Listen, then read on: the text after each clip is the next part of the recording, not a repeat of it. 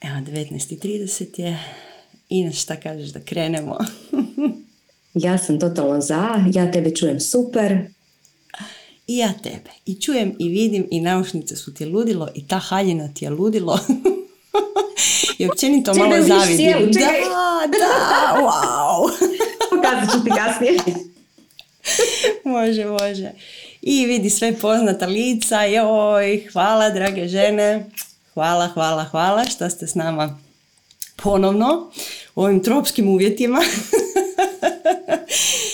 I evo, Inis ja se jako veselimo ovom još jednoj epizodi šarenog, crvenog, crvenog šatora i našim ženskim temama. Kao što znate, nastavljamo od prošli put, zato što smo kao i obično dobile jako puno pitanja, pa se nadamo da ćete se jednako dobro zabavljati i ovaj put. Jer će pitanja biti svakakva i sigurno će se mnogi moći poistovjetiti sa ovim svime. Šta kažeš Ines? Ja sam totalno za. Evo, baš imam osjećaj u sva poznata lica kao da smo nakon nekom obiteljskom okruženju, pa sad malo pričamo. Super mi je. A, to je to, da. A svi se znamo. ok, e, prije nego što počnemo, imamo veliku vijest za žene. Naime, Sergio će ove subote početi raditi takozvane muške krugove. Vjerojatno ste vidjele. Naime, šta se dogodilo? Ines i ja smo zatrpale internet sa najavama za boginje i ženske teme i ženski krugovi i ženski sacanzi, sve nešto žensko. Pa su dečki zaključili da je vrijeme da i oni počnu imati neke svoje krugove. Tako da to jako, jako, jako toplo pozdravljamo, vjerojatno isto koji sve vi. I da, svi bi, svi bi rado bile muhe na zidu, međutim uh, satsang nije taj, satsang nije javan, znači muški krug nije javan, nego se morate za njega prijaviti, već vidim Goran, Marko, Zoran, Josip, Ivan. Razmišljala sam to da se promijenim ime i stavim mušku sliku, samo da čujem. Da! Pa gle, i ovdje ima takvi, znaš. ja znam za nekolicinu koji se fino predstave sa svojom nekom drugom slikom. Tako da evo, to je u subotu u 19.30, pa vidite kako ćete ući ili kako ćete poslati svoje muškarce na taj muški krug. Sigurno sam će biti uzbudljivo i nama pogotovo zanimljivo, ali dobro. Uh, Ines, imaš još nešto za reći prije nego što krenemo? Ja sam za to da krenemo. Ok, imamo jedno malo duže pitanje za početak. Pa kaže, u braku sam sa mlađim muškarcem od 2007. Čovjek bi mislio da imamo ludi seksi provod, međutim to nije tako. Vjerojatno radi Edipovog kompleksa. Ljubav postoji, ali više kao romantična veza. On me u ničemu ne sputava, ali nemamo zajedničkih planova. Moje pitanje je možda redundantno, ali se odnosi na san koji u principu živim i u javi. Sanjam muškarca koga poznajem, ali to nije moj muž, koji mi daje poljubac špicasto zatvorenim ustima. Kao što bi ga dao nekoj curici, onako. Ja želim da ispoljim požudu, sa sočnim poljubcem uzvraćam, međutim od njega je ponovno ista reakcija. To me ostavlja frustriranom i sa osjećajem da ja pretjerujem, da to možda je odbojno za njega, kao da nešto krivo radim. Znam da sam ja kreatorica svoje realnosti i da podsvijest oslikava moj odnos prema muškarcima i muškoj energiji. Ali na koji način mogu promijeniti taj odnos i kreirati novu realnost za sebe, svoj brak i svoju budućnost? Ines, ćeš ti početi. Mm, hvala ti. Da. Pa ovdje je sve jasno i sna zapravo. Znači, e, žena želi strast, želi uzbuđenje, želi avanturu, želi romantiku, želi sve. Ali to ne dobiva od svog mlađeg partnera. E sad, dešava se nešto da su se malo muškarci uljuljuškali uh, i malo su potonuli, pa imamo nekoliko savjeta. Prva stvar, pazi čime ga hraniš. Znači, pazi da ga hraniš živom hranom. Jer ako ga hraniš sa nečim što jede njegovu životnu energiju, a to je bilo kakva necjelovita hrana, on će biti sav inertan i to je neminovno. bilo bi idealno da ga staviš na neki detoks, da on, ti, to ni ne zna. Ako to možeš uspjeti, super. A, ne šalim se, znači ovo je stvarno. Ali probaj, probaj što više žive hrane, probaj mahnuti životinske proizvode. Onda druga stvar, naravno da ti sa svojom energijom uvjetuješ kakav će on biti prema tebi. I vrlo vjerojatno, nesvjesno i podsvjesno ispoljavaš neka uvjerenja koja, koja koče njegovu strast. I za to je potreban, za to je potreban rad. Rad na vašoj zajedničkoj jezgri ćeš najprije postići tako da radiš na sebi. Tako da bi te pozvali da, ako već nisi, da dođeš na boginje, jer će ove boginje biti fenomenalne. Znači, bit će sočne, bit će slasne, bit će strastvene. Radit ćemo sa tom seksualnom energijom u nama, naučit ćemo kako ju ispoljiti, kako ju živjeti. I tu se ne može dati jedan odgovor nego tu je baš potreban rad. Stoga ako nisi, definitivno se požuri, jer uskoro zatvaramo prijave Sanja, je? je. Je, je, u ponedjeljak u podne, ako se ne varam, je gotovo, tako da... da, tako da brže, ako nisi, i vidjet ćeš u tom velikom radu, ti ćeš se početi mijenjati. Ono što već sada možeš napraviti je u svakom trenutku naći ono lijepo. Znači, ako ti imaš težinu u sebi, ta težina se prenosi na, na vaš odnos i ta težina se prenosi na tvog muškarca i on onda postaje težak jer si ti njemu teška. Znači, pokušaj naći lakoću. Kako ćeš naći lakoću? Naći ćeš lakoću tako da u svemu pokušaš vidjeti nešto lijepo. Naći ćeš lakoću da imaš oči od čuda i vidiš mala čuda posvuda. Naći ćeš lakoću i strast, tako da sve što radiš, radiš strastveno. Ali apsolutno sve. I da on uistinu vidi da ti stvarno uživaš u životu. I šta će se onda desiti? Ako je on jako začmuljen, to nije riječ, jel da? je, je. ok, razumjeli ste me. Znači, ako je on jako pun neke težine, onako inertan, tada će trebat malo da to dođe do njega. Prvo ti ćeš biti sa ono što do energije od strasti nakon svog velikog rada. I u početku se može javiti da će on to malo odbijati, da ćeš mu biti previše. Zašto? Zato jer jedan dio u njemu ne želi se mijenjati. To je onaj dio u nama koji se ne želi mijenjati. Naš žuro, ne? Ne želi se mijenjati, tu mu je super, tu mu je udobno, odlično mu je da je on inertan, jer se onda ne mora nositi sa nikakvim svojim darovima, niti tražiti svoje darove, niti živjeti svoje darove, niti gledati kako će ljudi reagirati na njegove darove. Znači, to je sve naporno, ne? Bolje je sjediti na kauču i šaltati po Netflixu. E, tako da taj dio će se prvo malo pobuniti u njemu, ali tu nemoj odustati tu ponovo se vraćamo na prehranu. Jedi ga zdravom hranom i dalje budi, i dalje sve radi strastveno, u svemu vidi lijepo, imaj oči od čuda i polagano ćeš početi probijati taj njegov oklop. Uh, ako je on partner za tebe, naravno. Također, bilo bi jako dobro da ga pokušaš sad ovu subotu na sam kod sebe.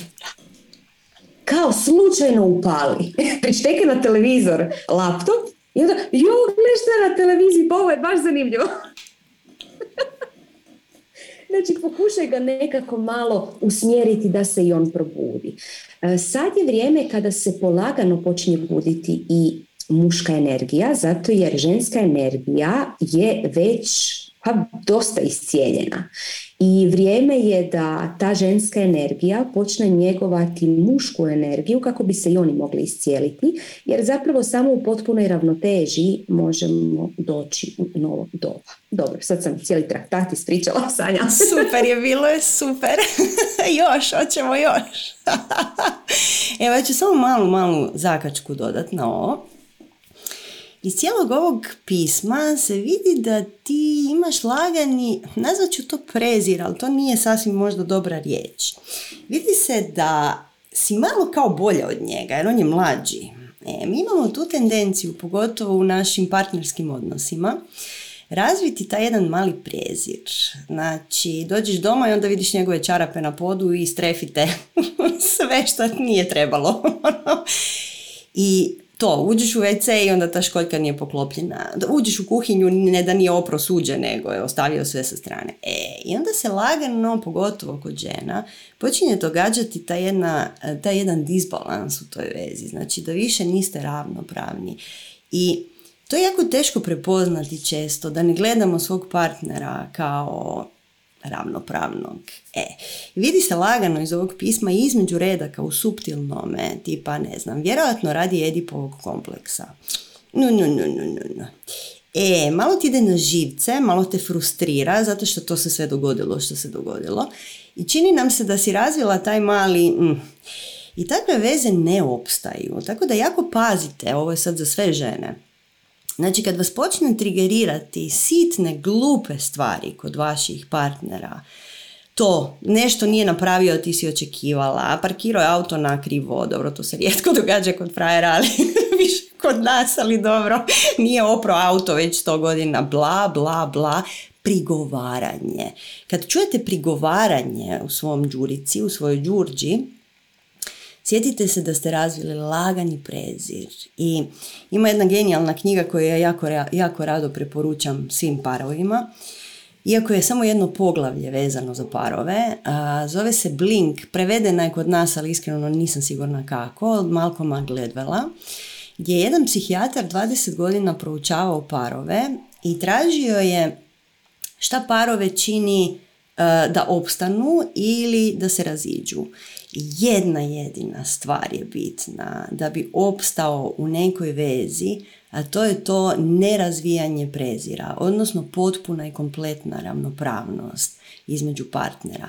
I ja sam tijekom svojih dvogodišnjih istraživanja te teme shvatila da je to to naše prigovaranje u glavi. Čim se, čim se uloviš kako ti ti ti ti ti vidi ga, vidi ga, šta, šta je obukao, a šta je rekao, a šta vidi kako puši, a joj popio je pivu, bla to vodi u propast. Tako da evo, to je, to je samo nešto što bi možda dodala. Inače, Ines, ti si sve tu rekla, gle, trebaš uvijek, kad imate problem u odnosima, rješavate ga iz sebe, a ne iz druge osobe. Znači, cijeli naš svijet, sva naša stvarnost je izašla iz nas. Mi smo subjekt svoje priče. I, i super junak svoje priče, kako mi to volimo reći. I apsolutno cijeli svijet koji ti vidiš oko sebe je rezultat tebe. I znate i same da u trenutku kad se promijenite, malo, malo ti treba za promjenu, samo malo novi način razmišljanja, novi način ponašanja i cijeli svijet se promijeni. I tako se i naši partneri mijenjaju, kako se mi mijenjamo. Eto, bzz, dosta. Idemo dalje. uh, ok, čitam. Kaže, već 14 godina nisam ostvarila stabilnu ljubavnu vezu. Nakon prekida jedne dugogodišnje veze prije 14 godina soliram ili privlačim tipove koji mi nisu baš zanimljivi, a ako se, baš ako se pak zainteresiram za njih, oni se povuku. U početku sam uživala u svojoj slobodi, ali s vremenom mi se činilo da je malo prečudno da samo takve muškarce privlačim, pa sam onda počela raditi na podsvjesnim uvjerenjima i shvatila da imam hrpu straha od prepuštanja u ljubavne veze. Jedna prijateljica mi je rekla da sam to možda odabrala na razini duše te da je možda moja misija da služim prijateljima. Moje pitanje je sljedeće. Ako sam zaista na razini duše odabrala ne imati stabilnu ljubavnu vezu nego služiti prijateljima, je li moguće da sam ja u ovom materijalnom svijetu, da ja u ovom materijalnom svijetu promijenim svoju odluku s obzirom da sami kreiramo svoju stvarnost svjesnim upravljanjem energije kako podučavate vas dvije. Zadnji muškarac koji mi se sviđa ima nešto mračno i nastrano u sebi, te sam se instinktivno povukla jer mi se taj dio nije svidio. Pa se pitam kako je moguće nakon toliko grada na sebi da privlačim samo nenormalne situacije i muškarce. Evo Ines, hoćeš ti opet početi. Ima ovdje tako puno stvari u ovom pismu što imamo za dotaknut. Reci. Pa ima, ima svašta, da. E, pa prvo, uvijek privlačimo ono što imamo u sebi. Znači ono što imamo u sebi, na taj način rana vibriramo i tako privlačimo. E sad, e, tvoje pitanje, ako sam zaista na razini duše odabrala ne imati stabilnu ljubavnu vezu, nego služiti prijateljima, znači, prvo ćemo se tu zaustaviti. niko nikad ne izabire ne izabire svoj put duše i da, se to, da je to zabetonirano, da se to ne može promijeniti. I pogotovo ne izabire ja ću cijeli svoj život služiti bilo kome, pa i prijateljima. Znači to je nemoguće. Možda ste izabrali ja ću imati grozne patničke veze jer mi to treba da narastem. Ali da, onda mi to možemo promijeniti. Kako možemo promijeniti? Ha, iscijeljujući svoje rane. Jer sve dok imamo kakice u sebi, na te kakice se lijepe partneri sa kakicama. I onda imamo kakastu vezu. Sanja, želiš se nadovezati? Pa da, kao što je rekla, mislim, Niko nije došao tu služiti nekom drugom, odlukom svog uma. Okay? Služenje svijetu ide iz srca, ne iz odluke uma, niti neke karme. Nismo mi tu da služimo. Mi smo tu došli istražiti ovaj život u ovoj gustoći. Mi smo došli ovdje igrati sa života. I kao što si rekla, ti si kreatorica svojeg svijeta i apsolutno možeš mijenjati šta god hoćeš i ugovore duše i sve ostalo možeš mijenjati, pogotovo u ovo vrijeme u kojem smo mi sada tu. Međutim, ovdje se čini da je izazov zapravo dosta klasičniji. Kao što je Ines rekla, nisi riješila svoje rane i onda nalaziš te iste rane u tim muškarcima koji ti, ti prilaze. I mi smo svi jedni drugima ogledalo. Uvijek ono što vidiš kod druge osobe, to je nešto što ti sama imaš. E sad, je li to nastrano ili nije nastrano, to je na tebi da shvatiš. Ali negdje u mraku nesvjesnog postoji u nama svima nešto što mi zovemo nastrano. Mi to možemo zvati perverzija, egzistencijalna perverzija, ali mi smo sve, mi smo sve, imamo u sebi i ubojicu i silovatelja i nastranog muškarca, sve imamo u sebi. I sve to što imamo, ako se mi toga sramimo ili to pokušavamo sakrit, onda to konstantno izlazi na površinu, ko što ovdje ti izlazi na površinu. Ne? I možeš shvatiti da na neki način uživaš u ovom što ti se događa, ili možeš shvatiti razlog zbog kojeg prilačiš takve frajere i onda to riješiti. Ne? I rekla si gore, ja, ja sam se strašno puno naradila, a shvatila sam da imam hrpu straha od prepuštanja u ljubavne veze. I onda smo napravili šta s time? Shvatili smo da imamo puno strahova, odlično, mislim, s time trebamo dalje nastaviti raditi. Nije dovoljno shvatiti da imamo puno strahova, nego shvatiti šta su ti strahovi, odakle su oni na, našli, uh, naišli sad. Mislim, strahovi su nam skriveni baš zato da ih otkopamo i pogledamo. I najluđe od svega, puno puta smo to pričali na puno naših radionica, sve naše traume, svi naši strahovi vrlo često su banalni, proizašli iz nekih trauma kad smo mi bili mali i nismo znali uopće se s time nositi. Ne? I sve traume i zaostale emocije koje nismo riješili onda kad su se dogodile su po cijelom našem sustavu posvuda. Ne? I onda ti se čini da imaš baba rogu u podrumu i ono, totalna je drama, imam more strahova, najbolje da zatvorim ta vrata i da to nikad ne pogledam. Ali to što ne pogledaš će se konstantno vraćati. Ne? I svi ti strahovi nose darove i kad mi sa puno ljubavi prvo pogledamo taj strah, onda ga prihvatimo i kažemo da stvarno je, i onda ga možemo s mirom otpustiti. To nije lagano, mislim to je veliki rad, zato se zove veliki rad. Imamo puno posla svi zajedno, ne? I veliki rad se radi cijeli život. To nije nešto što, sad sam ja tu odradila hrpu stvari, sad bi to trebalo biti gotovo. Nikad nije gotovo. E. I ova situacija u kojoj si se našla možda te baš vodi u to da kreneš raditi po sebi taj veliki rad, da kreneš stvarno, sustavno i kako spada korak po korak otkopavati te mračne strane svoje podsvijesti i nesvijesti, ne? I da onda u krajnjoj liniji shvatiš i svoju svrhu i svoju zlatnu sjenu i svu draž života kojeg živiš, ne? I u krajnjoj liniji ti kažeš ovdje joj imam problem s partnerstvom, mislim, nije draž života imati partnera, nego imati sebe, kakva želiš biti. Ne? I sad ćemo ti postaviti to pitanje, kakva ti doista želiš biti? Šta želiš od života? Kakav hoćeš da ti život bude? Koji su tvoji darovi u krajnjoj liniji za tebe? Šta daješ samo i sebi i svijetu oko sebe? Ne? I uvijek kad nas ja pitam u čemu doista uživaš u životu? Sto problema se javi, jer svi mi imamo osjećaj da mi ne bi smjeli uživati u životu. To je valjda dio ove gustoće, nekako ne. I kad uđemo u tu zapravo vrlo kompleksnu temu koja, se, koja zvuči banalno, kad te neko pita šta želiš od života, ti kažeš me ne, ono, puno para i dobro partnera. A to nije točno. Mi svašta nešto želimo od života.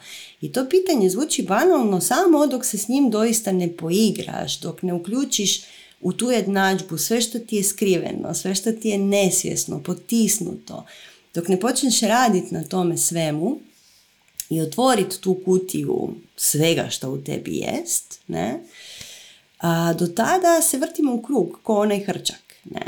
I tako da evo, mi te pozivamo da kreneš raditi veliki rad, jer veliki, veliki rad je super, on se, zovi, on se zove veliki rad, pa onda ljudi kažu joj tu treba puno raditi, ali on je zapravo super zanimljiv, super zabavan. I kako se mi otvaramo, tako se naš put pred nama prostire. Ti vidiš kako ti kreacija otvara upravo ona vrata za koja nisi ni znala da ih želiš, a zapravo ih jako, jako, jako želiš. Eto. I još jedna bitna stvar, rekla si ja sam se puno naradila, ali treba, treba znati da praksa je ono što je bitno, a ne teorija. Mi se jako često bavimo teorijom, ne? ali kao što kaže Patabi Joyce, 99% prakse, 1% teorije nam treba, samo 1%. Znači samo 1% slušamo satsange, a 99% radimo neke prakse koje koje su super. Eto, dosta. Ines. nadovezat, ću se, nadovezat ću se samo na par detalja u vezi velikog rada. Uh, da, Sanja je sad lijepo objasnila veliki rad i šta se sve dobiva sa velikim radom. Međutim, mi čujemo veliki rad i onda mislimo da je to pročitati tri velike knjige. A to nije to. Znači, Sanja je rekla da zapravo naš veliki rad počinje kad mi uđemo u prakse u sistematične prakse. I onda kad uđemo u sistematične prakse, recimo radimo godinu dana srčano neke prakse i mislimo da je to veliki rad. Nije.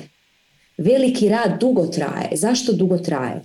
Zapravo, to često Sanja i ja govorimo i trebamo biti zahvalni da taj veliki rad dugo traje. Jer kako se mi mijenjamo, kako mi ćemo neke naše kakice, e, doslovce naš živčani sustav se mora tome prilagoditi. I kako se naš živčani sustav mora prilagoditi, tako se cijela biokemijska struktura naša treba prilagoditi. Jer mi doslovce u velikom radu stvaramo novog sebe. Potpuno novog sebe, koji može biti potpuno različit, čak i fizički, od osobe koja je prije bila.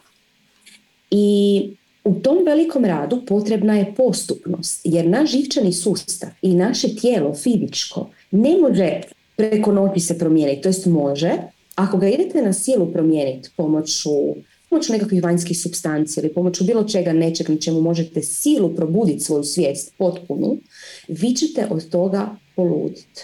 Ok? Pregorit će vam živčani sustav, to je jedan, ili ćete umrijeti. Jer tijelo to ne može podnijeti.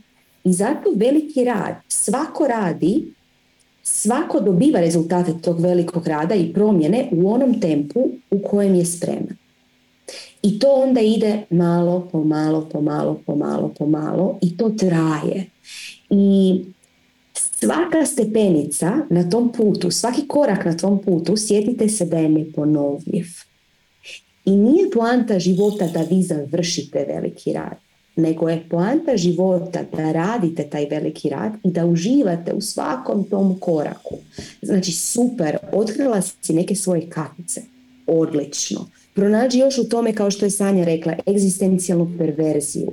Praksama riješi te kakice, tu egzistencijalnu perverziju. Saznaj što želiš od života i živi to. I stvari će se promijeniti. To je sve dio tog velikog rada. To je to sad, mislim, stvarno, da možemo na sljedeće. Ajde, hoćeš ti. mm, evo, čitam sljedeće. Snovi. Jako često sanjam da me napadaju, maltretiraju, jure, ja bježim. Budim se sa aritmijama užasnim. Ne povrijede, me, e, ne povrijede me ni na koji način. Ne tuku, ne silu, ne maltretiraju. Ja samo sjedim preko puta njih u grču i strahu dok me oni gledaju sa prijetnjama ili ko zna što još. Kako toga da se riješim? Vjerujem da su to neki moji podsvjesni strahovi. Inače imam jako miran život bez stresa, radim puno na sebi i sve je ok na svim poljima mog života. Sanja. Pa evo ja ću krenuti od zadnje rečenice. imam jako miran život bez stresa, radim puno na sebi i sve je ok na svim poljima mog života. I onda moje nesvjesno probije van. Znači svjesno mi možemo biti mirni u životu i činiti nam se da smo zadovoljni. Koliko puta nam se to dogodilo? Kao sve ok, ono, dobro mi je. E, međutim, tvoje nesvjesno vrišti, ne, ne, ne, nešto smo sakrili unutra što tu ne pripada. Nešto smo, nešto smo možda čak i zaboravili da hoćemo. Hm? I ili smo nešto potisnuli i naše nesvjesno je ogromno, potpuno ogromno i sve što smo duboko zakopali će izaći kad tad. I zapravo je sjajno kad izlazi kroz snove, jer onda možemo s time raditi u miru, jer vrlo često naše nesvjesno probija i kroz naša ponašanja, kroz naše riječi, kroz cijelo naše budno stanje i onda znamo imati okršaje s okolinom, reći krive stvari na krivom mjestu i tako dalje, zato što to naše nesvjesno želi van. Tako da to što to izlazi kroz snove, zapravo sjajno. I uvijek kad, kad ne sanjate svjesne snove, kad radite sa običnim snovima, oni vrlo, vrlo često nam pokazuju baš to što nam je skriveno u našem budnom stanju. I u ovom slučaju, kažeš, često sanjam da me napadaju, maltretiraju, jure, ja bježim i i sjedim u strahu i grču i tako dalje. I kažeš to su neki moji podsvjesni strahovi. Da, naravno su to tvoji podsvjesni strahovi, to su suptilni strahovi, da nešto možda nije kako treba, da nešto ti nije baš. Također, u tom snu si ti jedna velika, velika žrtva, žrtva koja biva napadnuta, tako. I ta igra žrtve u našem svjesnom i nesvjesnom je vrlo, vrlo jaka. Jer kao što znate svi vi koji ste bili na opasnim vezama gdje se mi bavimo tom, tim đavoljim trokutom, takozvanim krvnik, žrtva, spasitelj, znate da jako volimo biti žrtve. Jer biti žrtva je jedan krasan, krasan položaj. I jako često toga nismo svjesni. I možda ti ovaj san baš došao sada tu da osvijestiš da negdje u svom životu igraš žrtvu, a da toga nisi svjesna. Jer ta igra žrtve, puno puta smo o tome pričali pa nećemo puno dužiti, to je jedna igra koju mi igramo i sa drugima, ali i sa samima sobom. Znači, joj jadna ja, jadna ja, ja nemam vremena, meni je dosadno, moj muž je ovakav i onakav, ali okej sam. Patim, jel tako, trpim. E, i to bivanje žrtvom je, a, predivno na tisuću načina. Znači, to je ta perverzija, egzistencijalna perverzija u svoj srži svoje perverz, perverznosti. ok. I kad ti je skriveno, a većini ljudi je skriveno dok krenu raditi kako, kako spada stvari, ta skrivena žrtva ti apsolutno upravlja cijelim životom i cijelom stvarnošću, cijelom tvojom manifestacijom života i ti misliš da patiš u nekim stvarima, zapravo uživaš. I dok to ne spoznaš, tu igru koju igraš, koja, dok god ti je to ostalo skriveno, stvari će ti se ponavljati i možda ih u budnom stanju ne vidiš, ali evo naše, naše nesvjesno je srećom vrlo, vrlo snažno. Tako da, e, sad sam se malo za, za, zaigrala opet u sto riječi, ali nadamo se da si shvatila Ines help. Odlično je bilo, sve si rekla. Evo, ja ću možda malo nešto još nadodati. Da, naše budno stanje, naše svjesno stanje je, bi se zapravo trebalo zvati nesvjesno. Jer ako znate onu santu leda i znate onako kako to izgleda, samo onaj vrh je svjesno, a sve dole nesvjesno i podsvjesno. I sve dok mi ne shvatimo svoje nesvjesno i podsvjesno, ono će upravljati nama i mi ćemo to zvati sudbinom.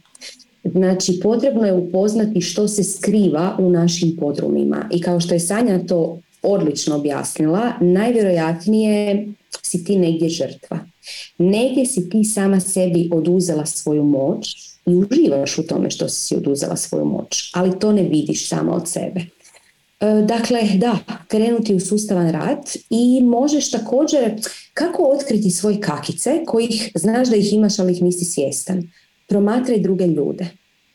I sve što te smeta u drugim ljudima ti ukazuje na tvoje kakice i tako ćeš ih moći instant riješiti. Jer to je ono što smo puno puta pričali, znači mi silom pokušavamo sakriti svoju tamu i to tako dobro napravimo da ju sakrijemo samo sami od sebe. Ali onda sva ta tama izlazi, reflektira se na drugim ljudima koji su nam kao ogledala i onda mi krivimo druge ljude da su oni grozni, a mi smo jedini dobri. Eto. Tako da, da, nađi gdje si sama sebi oduzela svoju moć, jer negdje očito jesi i na to te tvoje podsvjesno i nesvjesno upozorava. Zašto? Zato jer si ti zapravo moćno biće. I vrijeme da se tog prisjetiš i da to živiš. Zato ti dolaze ovakvi snovi. Eto, znači nađi, nađi te dijelove nemoći u sebi. Iz cijelih.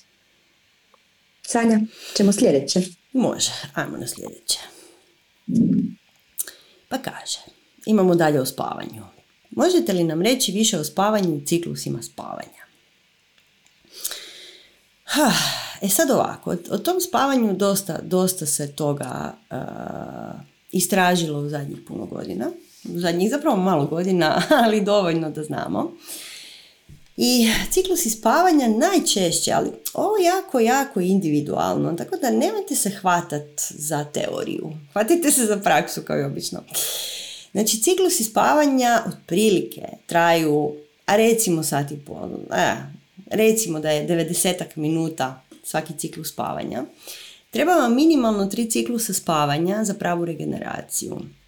I onda barem još jedan ciklus spavanja za jedan dubinski rad čišćenja nesvjesnog i tako dalje, za sanjanje kako spada, za povezivanje sa nesvjesnim. I znači to je šest sati, jel tako, ja sam dobro izračunala, to je otprilike šest sati koje su nam baš onako neophodni da se dobro oporavimo. Ne. I mislim da se razumijemo, mi sanjamo i ovim prvim ciklusima, samo malo drugačiji taj mehanizam. Ne. I kod spavanja, znači nama u suvremenom dobu je to spavanje dosta, dosta poremećeno, prvenstveno zbog buke, buke, informacija ima toliko naokolo da naš živčani sustav je toliko preopterećen da on nije u stanju dubinski se regenerirati na taj način, zato što baš onako koda odjekuje svugdje oko nas sve to šta se, šta se kroz dan dogodilo. Ne. Sve riječi koje smo pročitali na društvenim mrežama, sve informacije koje su doletile sa svih strana, ako imate televiziju, ajme majko, užasne stvari su vam uletile u polje. Stvari koje vas frustriraju i živciraju, a toga možda niste ni svjesni. Tako da svakako bi sugerirale da izbacite bilo kakve kanale za, nazovimo pod navodnike, vijesti iz svog života, jer to nas toliko dubinski frustrira. Mislim, mi se nalazimo u povijesnom trenutku kad ćemo morat promijeniti svoj sustav. I toliko dubinski nas to izluđuje, da jednostavno naš živčani sustav odreagira i onda to naše spavanje nije dovoljno duboko, nije dovoljno regenerirajuće. Ne? Tako da, te informacije koje mi tijekom dana skupimo, mi moramo imati alate da to počistimo i taj višak informacija koji dobivamo, prvo i osnovno, znači treba zatvoriti rupe iz kojih stalno šikću, šikću, da, informacije, to je to, to je ta riječ. Znači, po, ko da nas tušira sve ovog svijeta šta se događa. I ako ste vi na Facebooku, ako to imate upaljenu televiziju, ako surfate po Instagramu, gle, toliko ste toga skupili, a uopće niste svjesni. I naša prva godina strasti se bavi isključivo time da mi dobijemo alat za čišćenje svakodnevnih hrpetina i viškova stvari koje se nama pa zapravo uvaljaju u naš nervni sustav. Ne? I Plus, mi živimo u, stre, u stresu, znači naš, cijelo naše društvo nas programira na stres, mi smo konstantno moraš ovo, trebaš ono, mijenja se ovo, nova valuta, ajme majko šta ćemo na jesen će ovo, na bla, bla, bla. I ako ti na, na poslu nije dovoljno stresno, ako ti doma nije dovoljno stresno, je pa onda ćeš dobiti stres sa svih strana. ok. Tako da taj stres strahovito opterećuje na živčani sustav i zato je čišćenje alati za čišćenje informacija tijekom dana svima nama jako trebaju. I Sav taj naš protok energije, ta slobodna energija o kojoj mi pričamo, znači nama treba slobodna energija kojom ćemo mi manifestirati stvarnost, jel tako? I onda dođu ljudi i kažu, joj, ja meditiram i ja pokušavam, ja se trudim, mislim pozitivno, a gle, ne manifestiram stvarnost onako kako bih htio. Da, zato što je sva tvoja energija upetljana u buku ovog svijeta koji je vani. I to se naravno radi praksama svakodnevnim, naravno ako ste sumnjali, ali e, treba imati kvalitetne alate. I evo mi imamo tu sreću pa smo dobili kvalitetne alate od naših učitelja, ali načelno ono što vidimo kao strahovitu potrebu u zadnje vrijeme pogotovo je ta ideja da ti navečer sjedneš i pročistiš svoj, propušeš dizne, se to tako zove, jel da? I da malo pustiš i ekrane i mobitele i zvoncanja i buku i pričanje i ostaneš u tišini. Eto, Ines. Hvala Sanja. Da, slažem se u potpunosti. Nažalost, ljudsko biće je zaboravilo kako se stvarno duboko odmoriti kako pustiti. Jako smo mi zapadnjaci okrenuti na cilj, na akciju, ako nemaš tisuću jednu obavezu ti si ljenčina, a ne shvaćamo da svaka akcija mora imati svoje naličje, odmor, kad će se ta akcija integrirati u naše tijelo. Tako radimo i u jogi, vježbamo, onda imamo šavasan. Nije da radimo asane i onda istrčimo van i počnemo nešto raditi. Ne? Zato jer je potrebno potrebno je zna, poznavati akciju i onda potrebno je znati svjesno ući u odmor. Mi ne znamo svjesno ući u odmor i to remeti naravno i naše spavanje koje bi trebalo biti potpuni oporavak tijela. Nažalost nije, nego žvačemo stvari koje smo proživjeli u danu, a nismo ih znali otpustiti. I onda se dešavaju onakvi snovi, znači mene neko juri, naganja.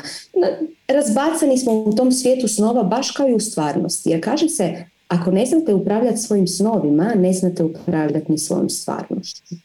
Ali dobro, to ćemo, ne, to ćemo negdje drugdje pričati o tome malo dublje. A vratila bi se samo na ove faze sna o kojima smo pričali. Znači, faze sna se mogu podijeliti na prvo je stanje hipnagogno stanje. To stanje je kada mi polagano legnemo i postanemo teški i uđemo u ono što se zove paraliza sna. Paraliza sna nije, nije nikakav disbalans, to je nešto u što svako ulazi i potrebno je. Zašto je potrebno? Jer da mi ne uđemo u paralizu sna, da nam malo ne, mišići ne blokiraju se, mi tada bi svaki san koji sanjamo izveli sa svojim tijelom. to ne bi bilo dobro. Ok, znači potrebna je ta paraliza sna. Nakon paralize sna u tom hipnagognom stanju malo nam padne temperatura, zato se trebamo pokriti kad idemo spavati. Zatim disanje postane polaganije, postane dublje, otkud se iz srca polagano se smire. I ovo hipnagogno stanje je jako, jako korisno može biti da stavimo nekakva sjemenja unutra ok, kod mene je nestanak struje i vratila se struja, prosvjetljenje, ok.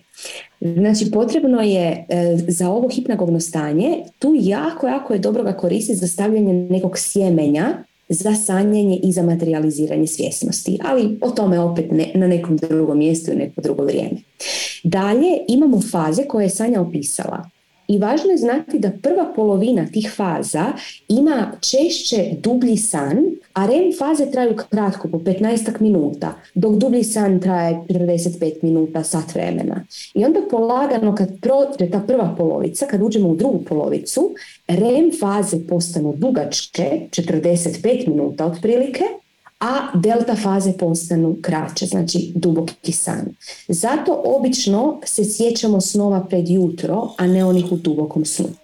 I kada taj ciklus završimo, tada uđemo u hipna pompno stanje koje je slično kao hipnagogno, ali od nazad prema obrnuto, u obrnutom smjeru. Polagano se počinjemo buditi. I to je opet vrlo dobro da možemo staviti neka sjemenja za taj dan u to vrijeme. Eto, to je to. Sanja? kaže, šta se događa sa energetskom jezgrom kod spavanja pored drugih ljudi? Pa Ines ja smo se malo zamislili nad ovim pitanjem i zaključile da ništa posebno. Isto je kao i u budnom stanju. Jedino što je okolina drugačija. Znači, mi kad odemo spavati na večer, sve je malo više mirno, znači nema toliko buke, ljudi nisu budni. Mislim, mi osjetimo ljude kad su budni.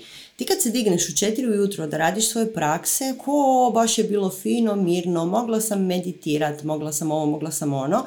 E, ali ako se digneš u deset, vani je i to nije samo pitanje buke, nego mi na energetskoj razini, naravno, osjećamo sve te ljude koji nešto rade, misle, pričaju, Tako da možda je samo u tome neka bitna razlika, da kad spavaš pored drugog, druge osobe osjetiš njegovu energetsku jezgru možda malo jače, samo zato jer nema toliko drugih energetskih jezgri koje su aktivne.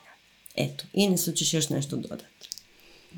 Pa na to ću, mislim, tu može biti dosta stvari, može biti kao što je Sanja rekla, vrlo vjerojatno je to, a može biti i da možda nemaš povjerenja u druge ljude.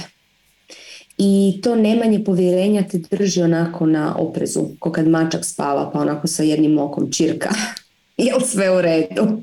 Pa nekako ne utoneš u duboki san i osjećaš da, da je neko kraj tebe i nije ti to toliko ugodno. A nemanje povjerenja u druge ljude, znamo što je to, to je nepovjerenje u sebe. A kako riješiti nepovjerenje u sebe? Velikim radom. Eto.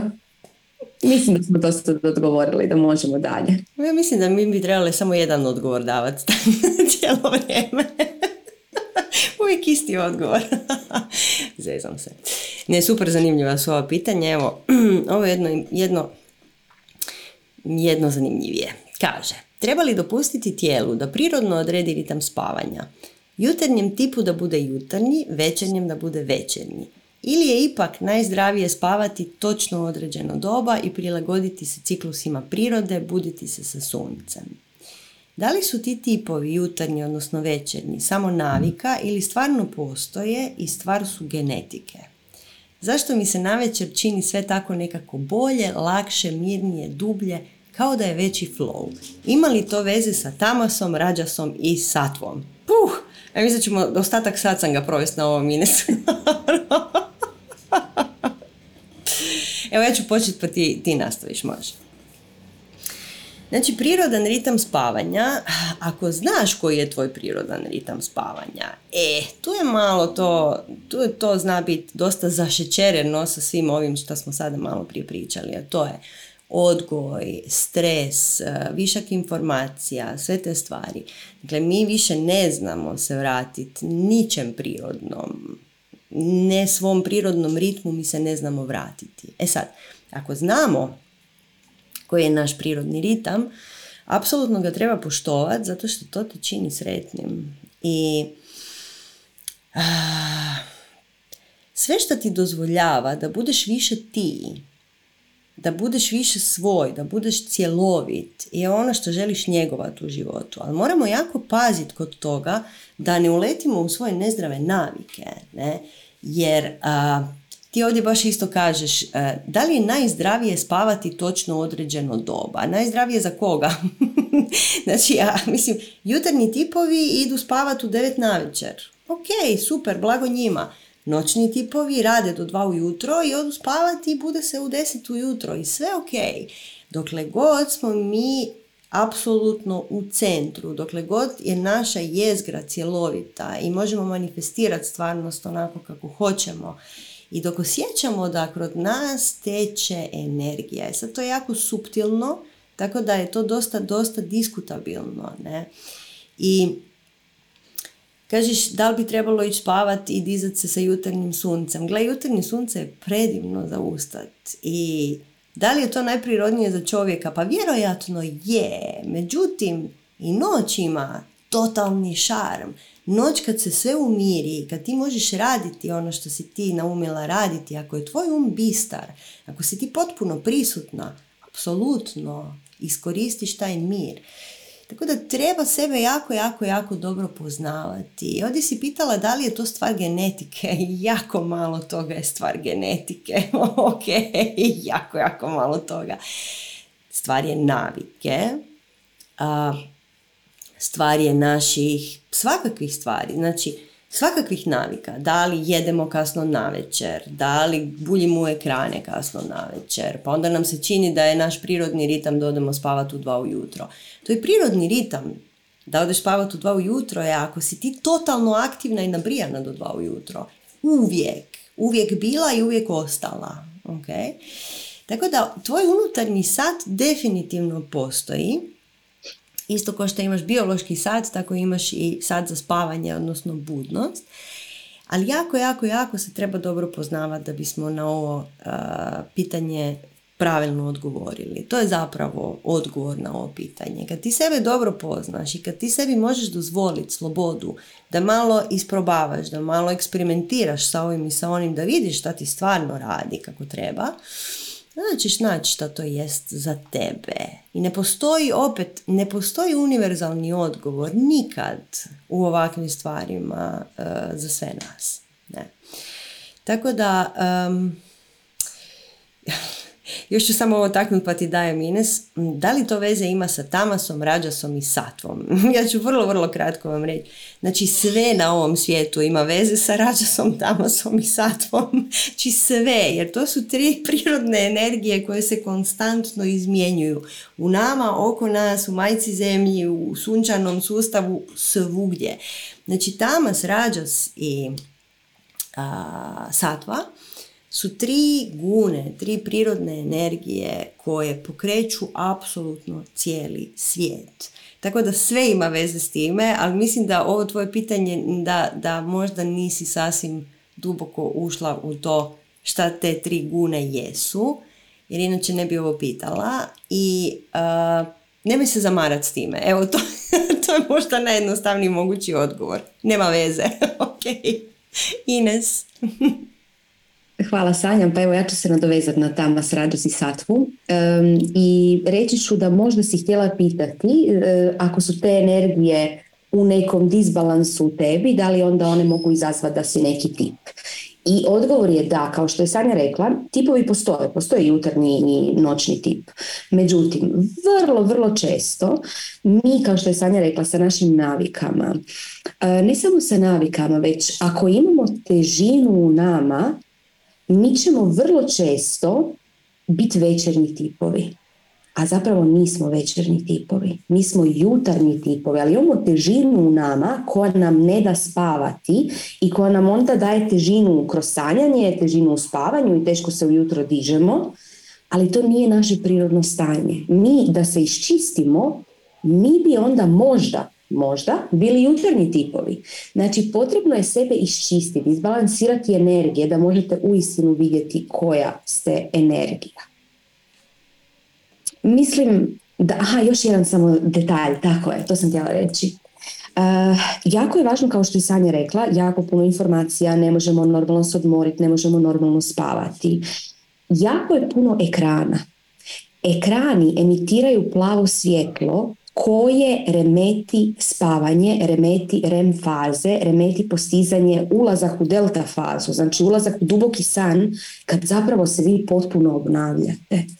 I zato je jako važno imati dvije opcije. Ili dva do tri sata prije spavanja ne gledat u nikakve ekrane i ne biti na nikakvom umjetnom svjetlu poput um, led lampi, halogenih svjetala ili takvih stvari. Ili opcija B, nabaviti si naočale koje blokiraju plavo svjetlo. Ja ih sad nemam kad sebe, trebala sam se pripremiti, sad imaš ti blizu sebe, nemaš. ok, to su vam, može, ajde ti dok ja pričam. E, to su naočale koje imaju, e, možete imati za rad na kompjuteru, onda imaju žuta stakla, a ako su baš za večer, za pripremu za spavanje, onda imaju naranđasta stakla. Evo, sad ćete vidjeti sanju, to su blue blocking naočale. one blokiraju plavo svjetlo i onda vi vidite sve, sve vam izgleda kao da ste uz vatru onako nekako, uz neki oganj. Jako je ugodno, jako je ugodno, jako je smirujuće. I samo si ih stavite na lice dva, tri sata prije spavanja i to nosite. I onda kad se idete tuširati, onda se tuširate zatvorenih oči da vam ne uđe svjetlo i onda opet stavite naočale. Ako ste frik poput nas. Sanja, želiš li nešto reći o svojim blue blocking naočalama? Evo ga, ja ih imam. Mi izgledate vrlo zanimljivo. Znači ovo su baš naočale za uh, ekrane i te stvari. Ja ih nosim svaki dan satima jer ja volim svašta nešto proučavati i uh, nosim ih uvijek prije spavanja. Ove crvene nemam, sad tu nisu mi tu. Znači ove uh, koje sad Ines pretpostavit ću, nisam čula, ali pretpostavit ću spomenula, uh, su dosta crvenije. Ove su baš za blokiranje svjetla iz ekrana. A ove koje Ines ima, koje su baš crvene crvene, su baš za spavanje.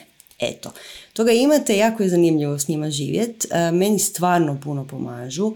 Ja isto imam kako jako imam živahan um i stalno bi nešto, onda problemi sa spavanjem su uvijek bili prisutni. međutim, od kad ih imam, jako, jako puno mi je lakše. Eto, topla preporuka za to. Sad ću ih skinuti da ne izgledam jako smiješno svima. Ok, mi jesmo, jel idemo dalje? Mislim da smo ovo iscijedili do kraja. Valjda jesmo, da. ok, dalje. Pitanje. Kako se energetski očistiti od tuđih energija koje su se zakačile na nas tijekom seksa? Pričale ste o tome kako uvijek dijelić tuđe energije preuzimamo i važno je znati očistiti se. Možete li nas uputiti u neku najjednostavniju i najosnovniju praksu koja se tiče ovoga? Kad pomislim da vučem za sobom ko zna kakve energije bivših partnera, a i sadašnjeg, prosto me uhvati strah. Um, gle. Nažalost, nemamo pilulu za ovo, nažalost, nemamo brzi način za ovo. Najbrži način koji ja uh, poznajem, a sad ćemo malo o ovim drugim stvarima, ovim malo, malo dubljim praksama, znači jedina, nazovimo brza praksa, ali nije dovoljno duboka, vam je zaštitni ritual pentagrama. Mali zaštitni ritual pentagrama kojeg smo radili u nekom trenu. Uh, skupa i možete ga imati na našem webu. To je za svakodnevno čišćenje, međutim nije dovoljno baš za ovo, znači te energetske kuke koje, se koje su po svima nama zaostale od seksualnih partnera se moraju jako, jako temeljito očistiti i treba odraditi jednu jako, jako žestoku praksu koju mi radimo na prvoj godini strasti istovremeno je žestoka i najljepša. Ja obožavam tu praksu, jednostavno je najbolja na svijetu. E, a zašto je radimo? Radimo na prvoj godini strasti i nismo je nikad dali ovako, ni blizu uh, usputno, zato što je jako je duboka i radimo je zajedno, znači radimo je u grupi, zato što zna biti dosta zahtjevna i traje neko vrijeme. Ne? Međutim, to je apsolutno najbolja praksa za čišćenje svih zaostalih energija. E, tako da, osim strasti, mi ti ne bismo, mi, znate da mi ne dijelimo prakse koje nisu stvarno jako, jako, jako osnovne i ne mogu nikom ni na koji način naštetiti. I to rijetko radimo. Uh, treba ćete doći na strast za ovo. Osim ako Ines sad ne izvuče aduta iz rukava. Ines, je li imaš aduta? uh, pa imamo aduta i on se nalazi na strasti. Da, ova praksa je nešto gdje trebate dobivati zapravo korak po korak tu praksu, tako da iznenadite svu džuru, to je džurdru, i trebate stalno biti pod budnim okom učitelja svaki korak pratiti. Znači to nije praksa koju vi možete pročitati i onda raditi sami ili koju vam mi možemo dati vi raditi sami jer ta praksa ako se ne izvede dobro potencijalno može biti opasna. U tome je stvar. I baš treba burno, burno paziti nad ljudima koji rade tu praksu i zato tu praksu radimo kao dio velikog rada. Zapravo ta praksa je uvijek je dio velikog rada na samom početku, zato jer za veliki rad nam je potrebna slobodna energija. To je ovo što je Sanja prije pričala. Znači, ako je naša energija razbacana na sve strane, Mi se čudimo kako ne manifestiramo na život. Vrlo jednostavno, nemamo energiju. I zato sam početak velikog rada uzima energiju nazad. A uzimanje energije nazad je upravo to tamo gdje smo ostavili kod svih drugih ljudi ili gdje su drugi ljudi u pitanju seksualnih partnera ostavili kuke na nama i sišu našu energiju. Eto, tako da preporučamo strast. Evo ćeš ti čitati sljedeće. Može, ako pronađem disp. Je, znam, evo ga. Zamolila bih vas da sa vašeg gledišta dotaknete teme procesa integracije vlastite sjene i razumijevanje koncepta moralnosti koji je usko vezan za koncepte dobra i zla i važnosti njihove integracije i razumijevanja da bi se energija mudrosti i odgovornosti mogla utjeloviti. Ako možete spomenuti i objasniti važnost prvog alkemičkog diktuma in, in sterquilinis invenitur. Eto. Latinski. Volimo latinski. To. to. Znaš kako mi prevodimo taj? A u kakicama su šljokice. Tako ti to mi prevodimo. znači za vas koji ne znate, niste učili latinski dovoljno za ovo pitanje. Um, ovo je prijevod bi bio u prljavšti nije blago. Odnosno, to je onaj uvijek isti koncept uh, u svim drevnim znanjima. Na primjer, koncept lotusa, ne? znači lotus cvijet koji raste iz blata. Ne? Uvijek u svim tim drevnim uh, znanostima imate tu simboliku našeg puta da tek kad počnemo kopat po vlastitom blatu, po našoj tamnoj sjeni takozvanoj, tek tada možemo pronaći blago koje se unutra krije i tek tad taj naš lotus može procvasti. Ne? E sad, šta se krije u tom našem blatu? Opet puno puta smo mi o tome pričali, ali tu se krije i naša zlatna sjena. I zbog toga je upravo ono što ti najviše treba je tamo gdje ti ne želiš gledati. Ti ne želiš pogledati u svoje nesvjesno, u svoje skriveno, u svoje ono što mi zovemo mračnom. Jer to baba roga je u mračnom podrumu, tamo se ne ide, ne. I tamo su sve stvari kojih se sramimo, koje skrivamo, ko što je Ines malo prije pričala. Mi stalno pokušavamo sakriti od svijeta da smo mi svašta nešto. I svi jedni drugima skrivamo kakvi smo zapravo i glumimo nešto što se nama čini da je super. E, međutim, taj naš podrum je jako, jako živ. E sad, taj podrum, to naše nesvjesno, taj mrak u kojem smo sakrili sve što nas je sram, strah i tako dalje, skriva i našu zlatnu sjenu. O tome smo puno puta pričale. Da su zlatna sjena i ta naša mračna skrivena strana strahovito povezane. I to znači u prljavštini je blago, između ostalog. Ne? Jer nama su naši darovi skriveni, nama su naši darovi e, zakopani u taj podrum. Ne? I ne možemo dok do njih dok ne počnemo kopati po svemu što mi doista jesmo. I dok sami sebi ne priznamo da smo sve što jesmo u krajnjoj liniji. Ne? I ta zlatna sjena, kako je mi zovemo, ti naši darovi, to je isto nešto što je nama jako zastrašujuće, jel tako? Mislim, ta zlatna sjena blješti i mi bismo trebali biti ludilo, mi bi trebali biti super, mi bi trebali živjeti svoju darmu, biti sigurni u sebe, da znamo šta radimo, da idemo pravim putem, da blještimo svjetlo na sve strane, međutim to se ne događa jer smo mi Isuse Bože, sad ću ja blještit, svi će me vidjeti, šta ću, to nije dobro, svi će onda vidjeti i moju crnu stranu. e, mi se zapravo ne usuđujemo biti ono što bismo mogli biti. Ne? I imao je Tarana jednu super priču o zlatnom budi, skratit ću je. Ne. Znači jedno selo je imalo zlatnog budu, baš od pravog zlata, velikog zlatnog budu i onda su došli, došla je nekakva vojska i seljaci su znali da će vojnici, ako vide zlatnog budu, ga rastopiti, odnijeti u komadima. I onda su seljaci tog zlatnog budu obukli u prljave dronjke, u stare deke, u sve nešto da izgleda jako, jako neugledno. I s vremenom su seljaci također zaboravili da je ispod svih tih naslaga i naslaga dronjaka zapravo zlatni Buda.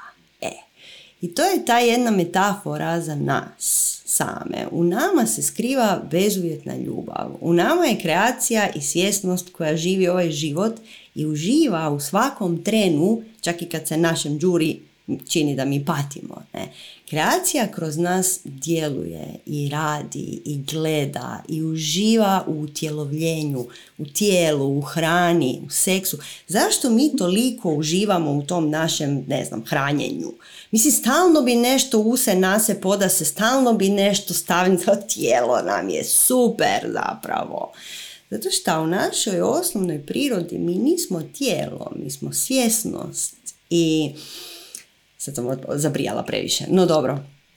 To je zastrašujuće kad shvatimo. Zastrašujuće kad znaš da je unutra, unutar tebe zlatni Buda čovječe. Ti si u dubini svog bivanja izvanredan, ti si svjesnost sama i to je, to je nama, wow, ne, ne, to, ni, to, to je nemoguće, kaže Đuro, to, ni, to, to nije točno, to ne, ne, Đuro, ja sam, ja sam, ja i ovo moje malo tijelo, nemoćno, mi smo kreator svoje stvarnosti, ali zapravo nisi, nego promatrač, onaj koji zna da razmišlja, onaj koji razumije stvarnost na jednoj drugoj razini. Ne? I do njega možemo doći samo osobnom alkemijom, nema, nema drugog puta, ne? jer um, to znači integrirati sve dijelove svojeg bića, to znači skinuti sve te dronjke s tog zlatnog bude, to znači stvarno pogledat, pomirisat taj dronjak i jede šta, ovo smrdi, fuj. E, bacit ga ča i ogolit se, doista se ogolit i pokazat se svijetu takav kakav jesi. Ne? I kad integriraš stvarno sve dijelove svojeg bića, onda počneš svjesno živjeti magiju. Tek onda počneš svjesno živjeti, svjesno upravljati svojom stvarnošću, uživati u životu puno, puno više i davati svoje darove van. Jer dokle god ne daješ svoje darove, dokle god ti ne živiš punom strašću ovaj život, ti si jadan i nisi ni zaslužio da ga živiš. Je tako? To Đuro kaže. Jer ne daješ svoje darove. Ne? I cijeli taj put traži jako puno hrabrosti, traži sistematično kopanje po tim našim svim dronjcima i prljavim dekama. Ne? I pogotovo traži kopanje po jednom dijelu sebe kojeg se mi jako, jako, jako bojimo da drugi ljudi ne vide slučajno šta smo mi. Ne?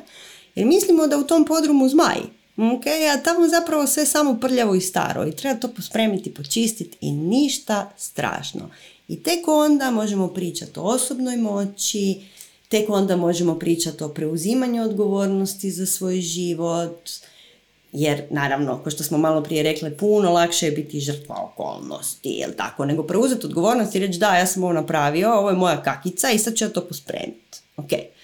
I kad to napraviš, život je puno veseliji, puno je lakši, puno je uzbudljiviji, na onaj pravilan, pravilan način. Ines, odo ja. Super, odlično. Pa da, evo, ja ću nadovezati se na Sanju i samo reći da mi znamo svi koliko su kakice genijalna stvar mi bi svaki put kad nam se desi nešto gadno počeli ciktat od oduševljenja i skakat od veselja.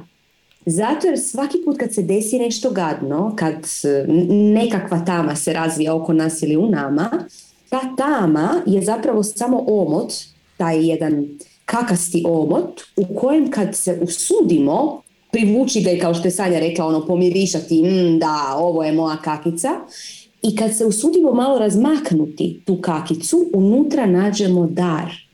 Svoj dar. I onda taj dar ko u igrici stavimo u sebe i upgradeamo se i onda smo na novom levelu života. I to dobivamo sa svakom kakicom. Da nema kakica, mi ne bi napredovali. I zato sjetite se toga. Sjetite se toga kad vam dođe neka bilo kakva kakica u životu, čak i one kakice za koje mislite da nisu vaše, već to vam se eto, sudba kleta vam je donijela tu kakicu ili oni tamo zločesti neki ljudi. Prigrlite ju sa puno ljubavi i osjetite šta je u njoj, otvorite ju, raspakirajte ju i nađite svoj dar. I kad nađete svoj dar, to znači integrirati svoju sjenu, malo po malo, korak po korak, sjetimo se, sranživčani sustav, cijela biokemijska ravnoteža treba tome, treba izbalansirati u svemu tome. I kada se to desi, tada zapravo možemo postati cjeloviti. Jer sve dok mi dijelove nas, koji su naša tamna sjena, skrivamo na podru, u podrumu, mi nismo cjeloviti. I onda pokušavamo manifestirati život, pokušavamo svjesno živjeti, a radimo sa jednom petinom nas. Jer je ostali dijelovi nas u. Eto, tako da kakice su nešto najvrijednije i najbolje što u ovoj dimenziji možete dobiti u životu i zato smo, kad smo birali život i kad smo si slagali otprilike, si stavili puno kakica. Jer smo htjeli da nam je život super. I slagali smo si, u i ovu kakicu ću si staviti, u i ovu kakicu, a kako će mi biti dobro kad si tek ovu kakicu stavim. I onda smo tu došli i tu smo zaboravili i sad se žalimo na njih. Eh, eto. Tanja? pa mislim da možemo ići dalje. Kaže, Vaše objašnjenje će pomoći u dešifriranju matriksa, pardon, ovo je nastavak na ono prvi dio pitanja od malo prije. Vaše objašnjenje će pomoći u dešifriranju matriksa i balansiranju elektromagnetskog polja cijele grupe, jer ova dva identifikacijska energetska identiteta, dobar zao, su energetski velovi koji nas čine slijepima na putu integracije cjelovitosti. Cjelovitosti koja je karakteristika mudrosti visokog magijskog rada. Ah, aj, hoćeš ti Ines počet? Može. Ovo bi mogli dva e. dana. ok, e, cjelovitost koja je karakteristika mudrosti visokog magijskog rada. Cjelovitost je stanje više nego karakteristika mudrosti. To je stanje u kojem jesmo nakon velikog rada. Što se tiče znači ta dva pola, mi živimo ovdje u, u svijetu dualnosti i to nam je potrebno. I koliko god dobar i zao bili nužni pojmovi u našem društvu, isto toliko su i ograničavajući. Jednom kad mi uđemo u cjelovito, zašto su ograničavajući? Zato jer mi nešto što nije dobro odmah stavljamo pod tepih. Ili zbog dobar zao znamo ući u osuđivanja. Ili naša najdraža sanja, znači kada smo mi jako pravični, kada smo mi jako ispravni, kada smo mi jako duhovni, a drugi nisu. Mi smo jako dobri, a ovi drugi nisu baš tako dobri. Znači taj dobar zao svašta, svašta nam donosi. Kako mi idemo kroz, kroz veliki rad i kako polagano ulazimo u cjelovitost, desi se nešto što se ne smije ni desiti prije. A to je da dobro i zlo više ne postoje. Sve je samo energija. Ali razmislite šta bi se desilo da mi to istinski shvatimo prije nego što smo napravili veliki rad, prije nego što smo bili cjeloviti. Desio bi se kaos u svijetu ok, jer dobro i zlo ne postoje, sve je ok. Zato je potrebna ova dualnost i kreacija zna kada je vrijeme da se mi, kada smo mi dostojni zapravo da se riješimo te dualnosti i tada nam to da. I tada vidimo da dobro i zlo ne postoje, da je sve samo energija, a da smo mi ti koji lijepe epitete dobro, loše, lagano, teško. I dobro i zlo više ne postoje, ali postoje na neki način istina i laž. Postoje ići u toku sa životom ili ići suprotno od života, što je umjetno postojanje, što ne može postojati. I tada kad shvatimo da dobro i zlo više ne postoji, tada zapravo ne možemo nikad više ni ući u neko iskonsko zlo u iskonsku tamu, ajmo to tako nazvati. I zato to spoznamo tek nakon velikog rada ili negdje daleko u velikom radu. Jer kad bi to spoznali prije, naš džuro bi to iskoristio. Eto, tako da uživajte na svakom koraku svog puta u ovoj dualnosti i u raskrinkavanju zla kao samo jednog zamaskiranog dobra. Sanja? Super si ovo rekla. Pa da, kao što je Ines rekla, mi živimo dualnost i to je igra ove realnosti, ove gustoće. Po to smo došli i zato to toliko nama je uzbudljivo i zato se naš cijeli sustav, cijeli Cijeli đuro se samo stalno bavi dobro zlo, mrak, tama, ljubav, mrtnja, bla, bla, bla, bla. To su sve, kao što je nas rekla, osobna tumačenja nečeg što je po prirodi neutralno, jer priroda univerzuma je neutralna. Mi stavljamo predznak, ovisno o našim iskustvima do sad na sve to zajedno. Ne? Mislim, priroda univerzuma je bezuvjetna, ljubav, bezuvjetna. Što to znači? To znači da ti uvijek imaš podršku bezuvjetnu. Da vodiš svoj život kako god ti hoćeš i da ti tumačiš kroz svog džuru stvarnost kako ti hoćeš i onda je nešto za tebe mračno, nešto je za tebe svjetlo. To je potpuno dopuštanje. Znači, ta svjesnost koja jesmo mi, koja nama daje život, apsolutno podržava u ovoj igri. E? I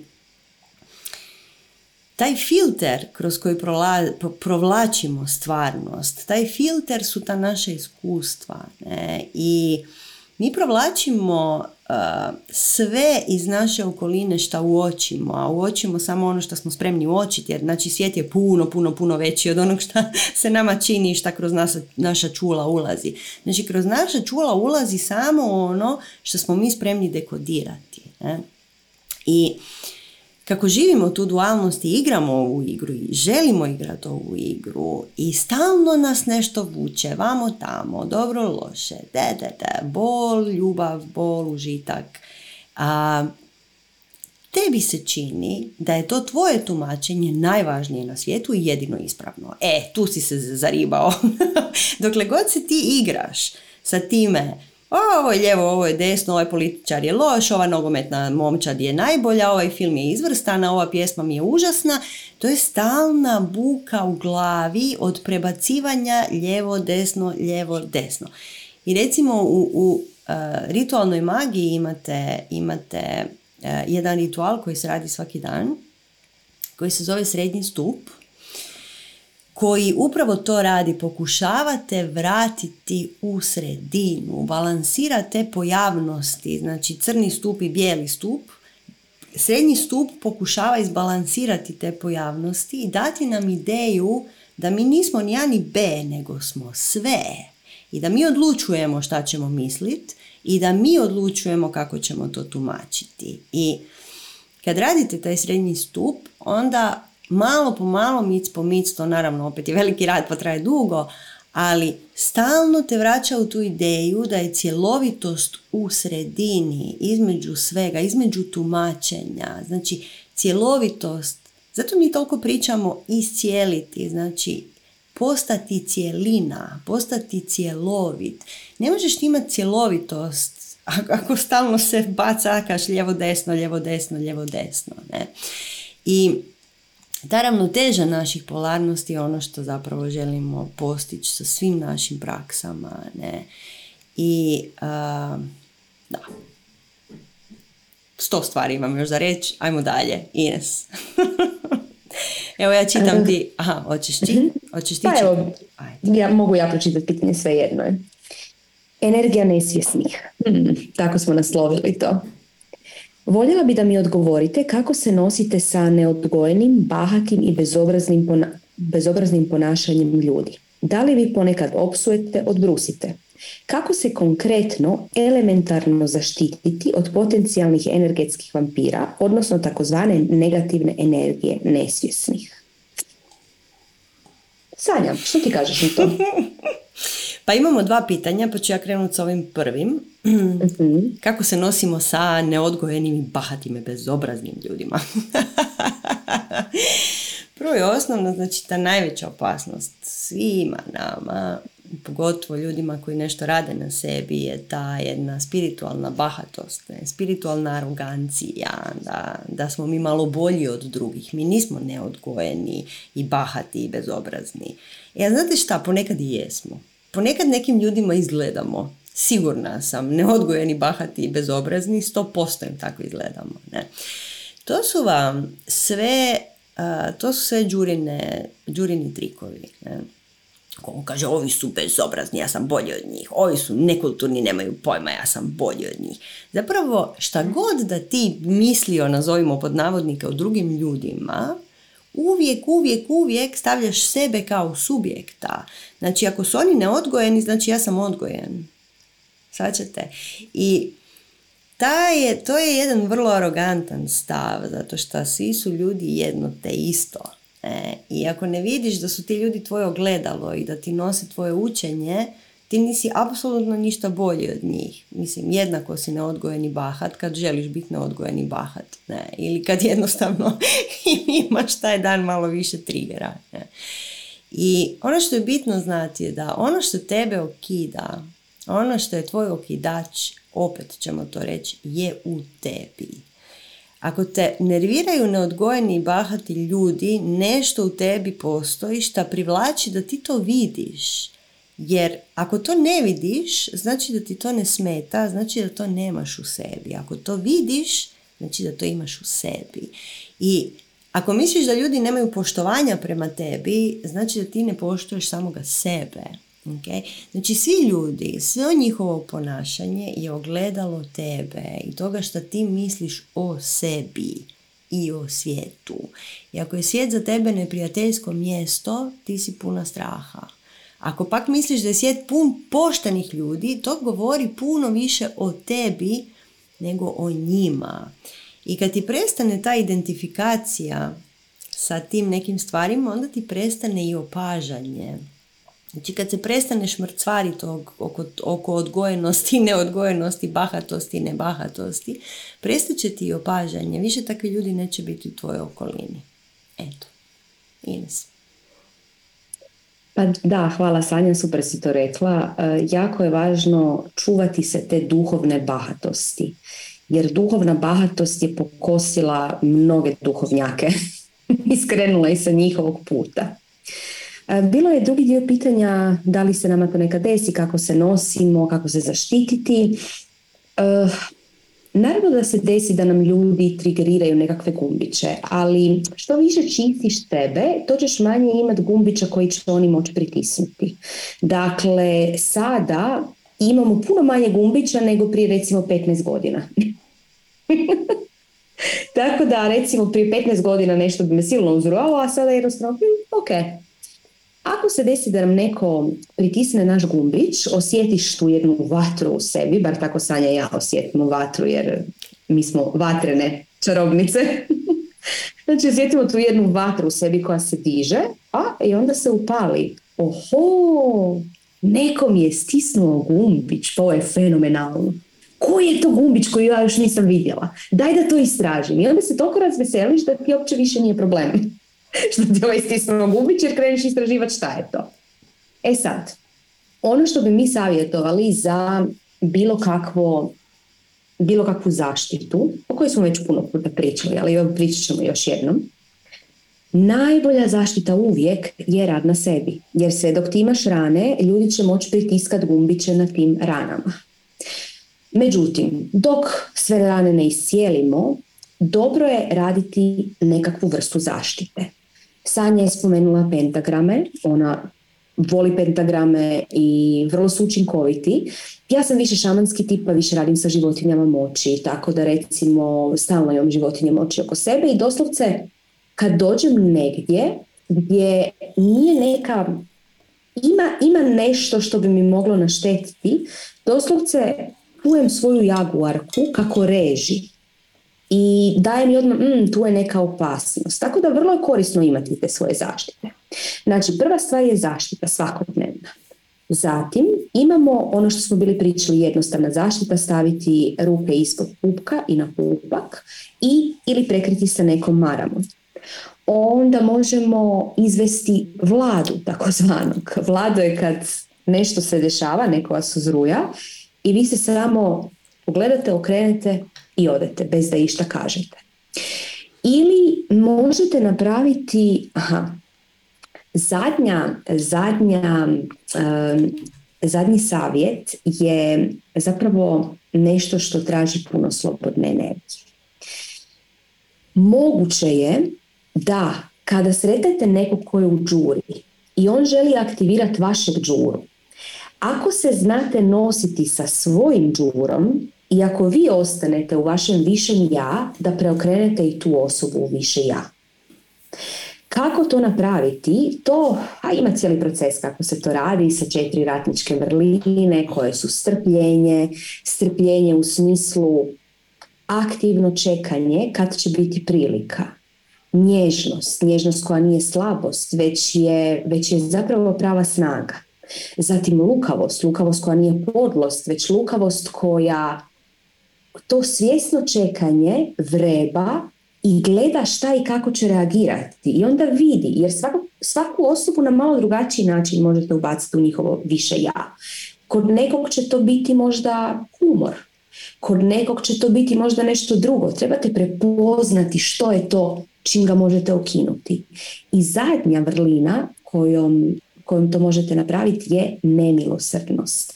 Nemilosrdnost zvuči grubo, zvuči agresivno, međutim to je nemilosrdnost prema svome džuri kojeg tuđi Đuro želi izazvati. Vi mu kažete, e Đuro, volim te puno, ali neće moći ove noći. I onda idete dalje. I onda ste potpuno nemilosrdni prema džuri ispred sebe u smislu ne podilazite mu.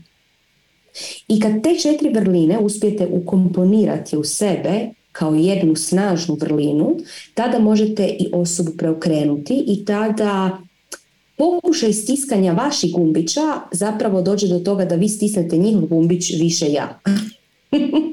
Ali za to je potrebno dosta slobodne energije i jako dobro poznavati sebe i svog džuru. Eto, Sanja? Ma super si ovo objasnila. Mo, možda, sad mi je palo na pamet, bi samo dodala još da si ti odgovorna za svaki svoj razgovor 100%, a ne 50%. To mi smo isto tako puno puta pričali. To istražite, to vam je pa dio NLP-a. znači, šta god da se desi u tom susretu, ti si odgovoran za to 100%. Pa eto, onda budi odgovoran. Preuzmi odgovornost i odradi to kako spada. ok, sljedeće pitanje. Kako osloboditi i transmutirati zarobljene i potisnute u zaborav emocije od spolnog zlostavljanja i drugih oblika mučenja koji za jednu od posljedica imaju izostanak zdravog seksualnog uzbuđenja i strasti te nemogućnost uspostavljanja emotivnog i spolnog odnosa sa suprotnim spolom. Ines, ćeš ti početi. Hvala. Da, jasno ti je da na ovakvo pitanje ne može biti jednoznačan odgovor, tipa napravi to i to i onda ti mi to damo i sad ti to radiš. Ovdje je nešto što je potisnuto u tvoj podsvjesno, u tvoje nesvjesno, u tvoju sjenu. I svaki put kad radiš sa svom sjenom, ti ne vidiš svoju sjenu i onda je potrebno raditi sa nekim. Kad kažemo raditi sa nekim, ne mislimo raditi na nekom racionalnom planu. Jer kad radiš na racionalnom planu i ti pričaš šta ti se desilo i onda nekakve racionalne zaključke iz toga iznosiš, doći će do toga samo da ćeš taj doživljaj još više utisnuti u sebe. Potrebno je čistiti nesvjesno, potrebno je čistiti podsvjesno. Naravno dati racionalnom njegovu papicu, ali zapravo čistiti podsvjesno i nesvjesno. Kako se to radi?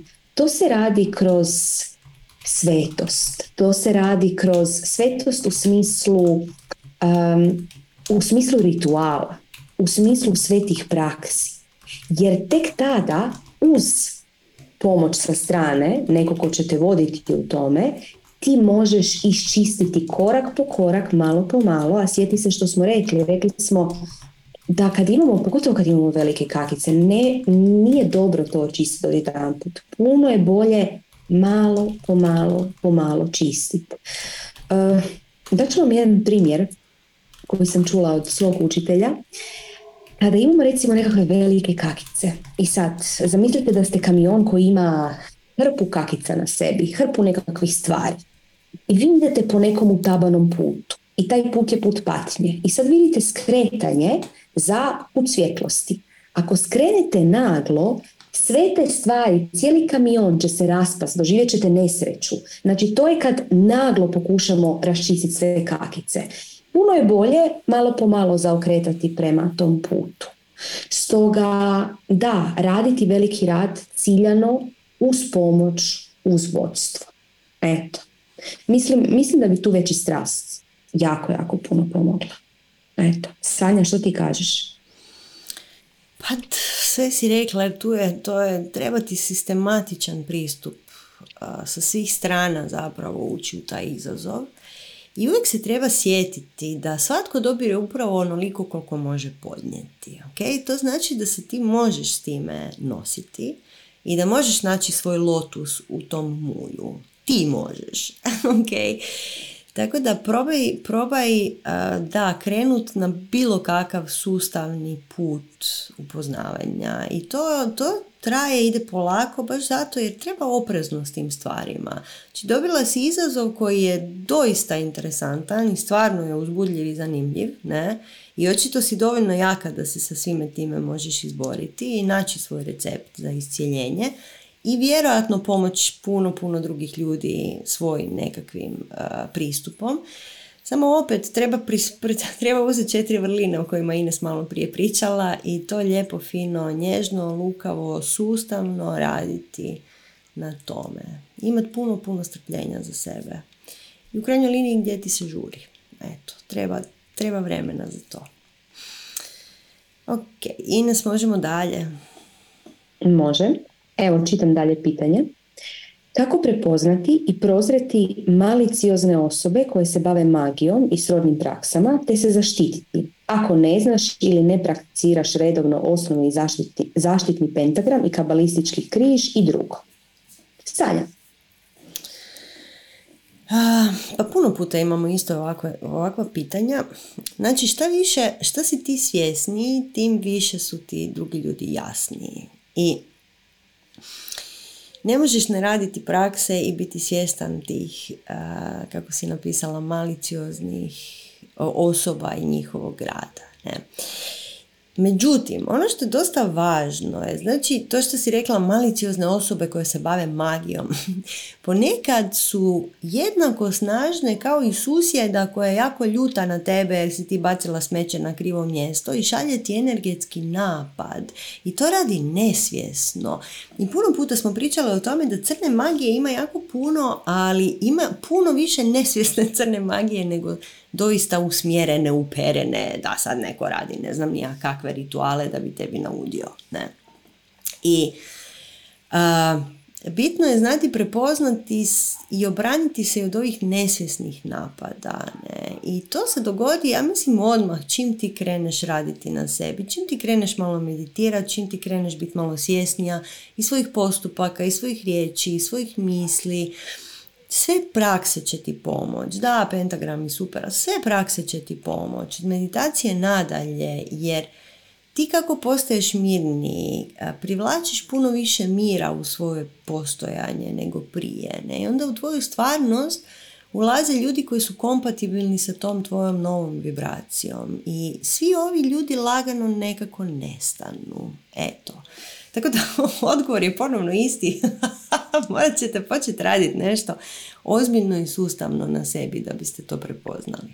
Ines. Hvala Sanja. Pa da, ako želimo vidjeti nekog što on u istinu jest i kakav on u istinu je, mi trebamo sami postati prozirni. U smislu, mi trebamo imati hrabrosti vidjeti sve svoje kakice, svu svoju tamnu sjenu i svu svoju zlatnu sjenu i biti potpuno upoznati sa njom.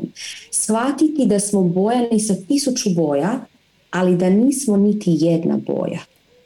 Kada spoznamo da smo mi zapravo u našem centru potpuno prozirni, da smo sve i ništa u isto vrijeme, tek tada možemo jasno vidjeti druge ljude. Jer sve dok mi mislimo da mi nismo prozirni, da smo mi recimo crvena boja, karikiram sad, naravno to je metafora, tada mi sve gledamo kroz naše crvene naočale, kao što je malo prije Sanja imala, naranđaste, i sve vidimo crveno. Znači, kao što je Sanja rekla, da, potreban je veliki rad, svjestan rad i što više upoznajemo sebe, to ćemo moći čišće vidjeti druge ljude. A što se tiče crne magije, crna magija je možda raširenija nego ikad i 90% otprilike, nemojte nas sad citirati za postotak, otprilike 90% crne magije je nesvjesno i rade je svi. Svaki put kad se na nekog naljutiš, ti prema njemu šalješ kristaliziranu energiju koja, ako ta osoba ima ranu, prigodnu, u koju se ta energija može zapiknut, zapiknut će Recimo, ti ništa ne vrijediš, dereš se na nekog. Ako ta osoba ima osjećaj manje vrijednosti, to koplje će ju tako snažno pogoditi i ostaće u njoj ako ona to ne zna skinuti ili on. Znači, nemojte razmišljati o tome koliko se crna magija vrši nad vama, nego razmišljajte kako vi vršite crnu magiju nad drugima. I tada će moći nestati crna magija. Jer ako svi mi razmišljamo o tamo neki drugi rade crnu magiju, tada će crna magija opstati. Okay? Znači, gledat sebe i gledat i kad vi prepoznate kako vi vršite crnu magiju, tada ćete i dobiti sposobnost da lakše prepoznate tuđu crnu magiju. Eto. Sanja? To je to, imamo, imamo jedno kratko pitanje na četu. Kaže Jelena, da li je strast osnova temelj, a sve ostalo tipa boginje nadogradnja na dobar temelj? Jer moj osjećaj meni govori da je u stvari najbitnije očistiti se od svega i svačega i isprazniti da bi mogao puniti svjesno onim što želimo. Ili je možda kriva percepcija. Jelena. Svaki spiritualni rad kreće sa čišćenjem. Uvijek.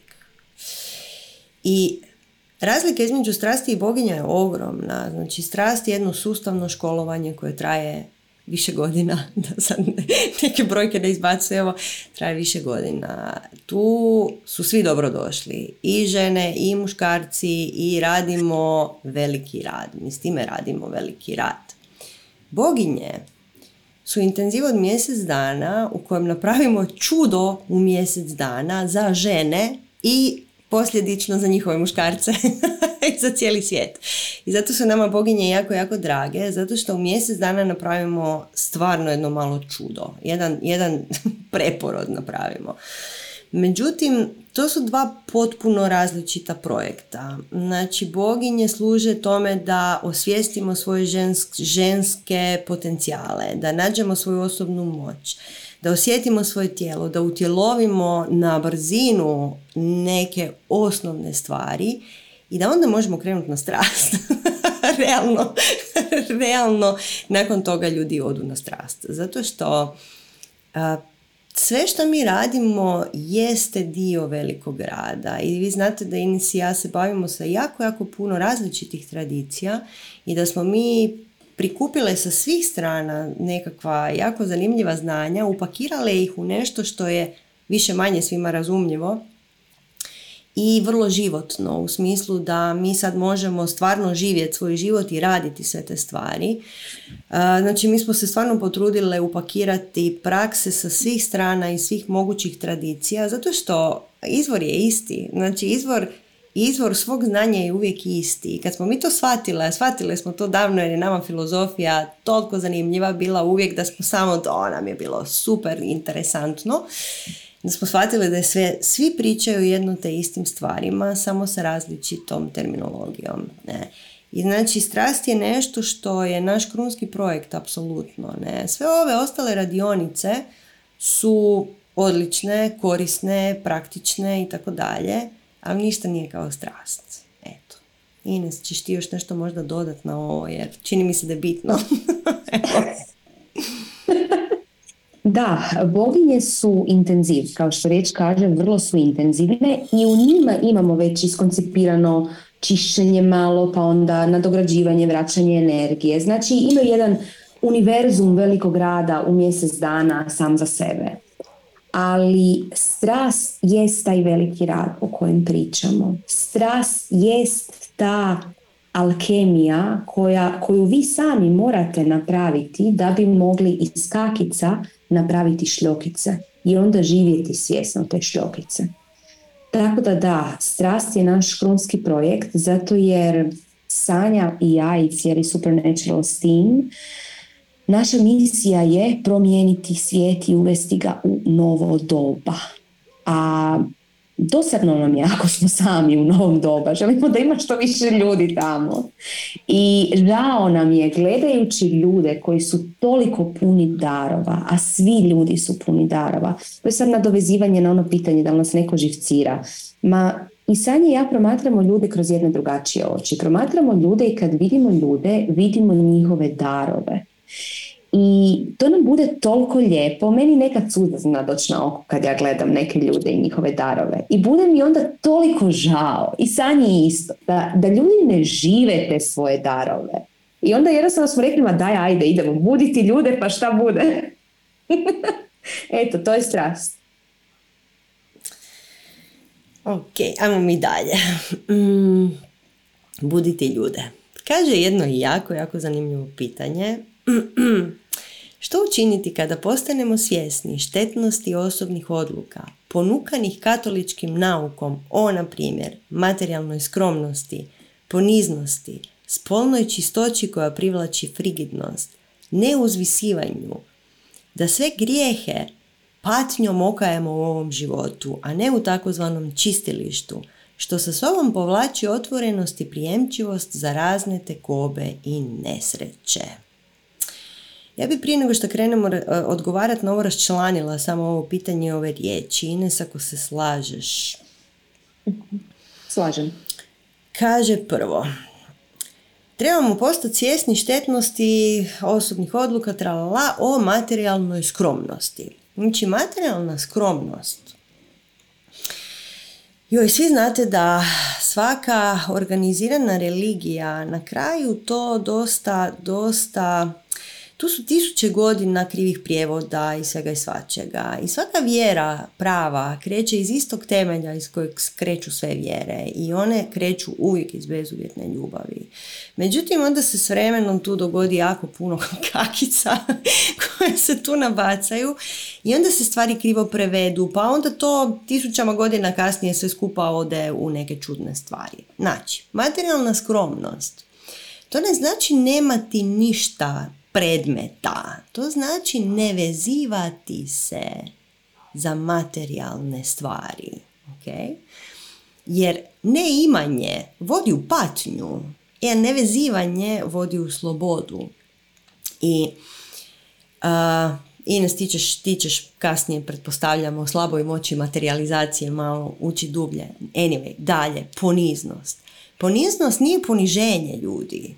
Znači, mislim, mi konstantno sve krive riječi koristimo u toj našoj kulturi. Znači, mi kad kažemo poniznost, onda ljudi kažu, ja pa neću ja biti ponižen.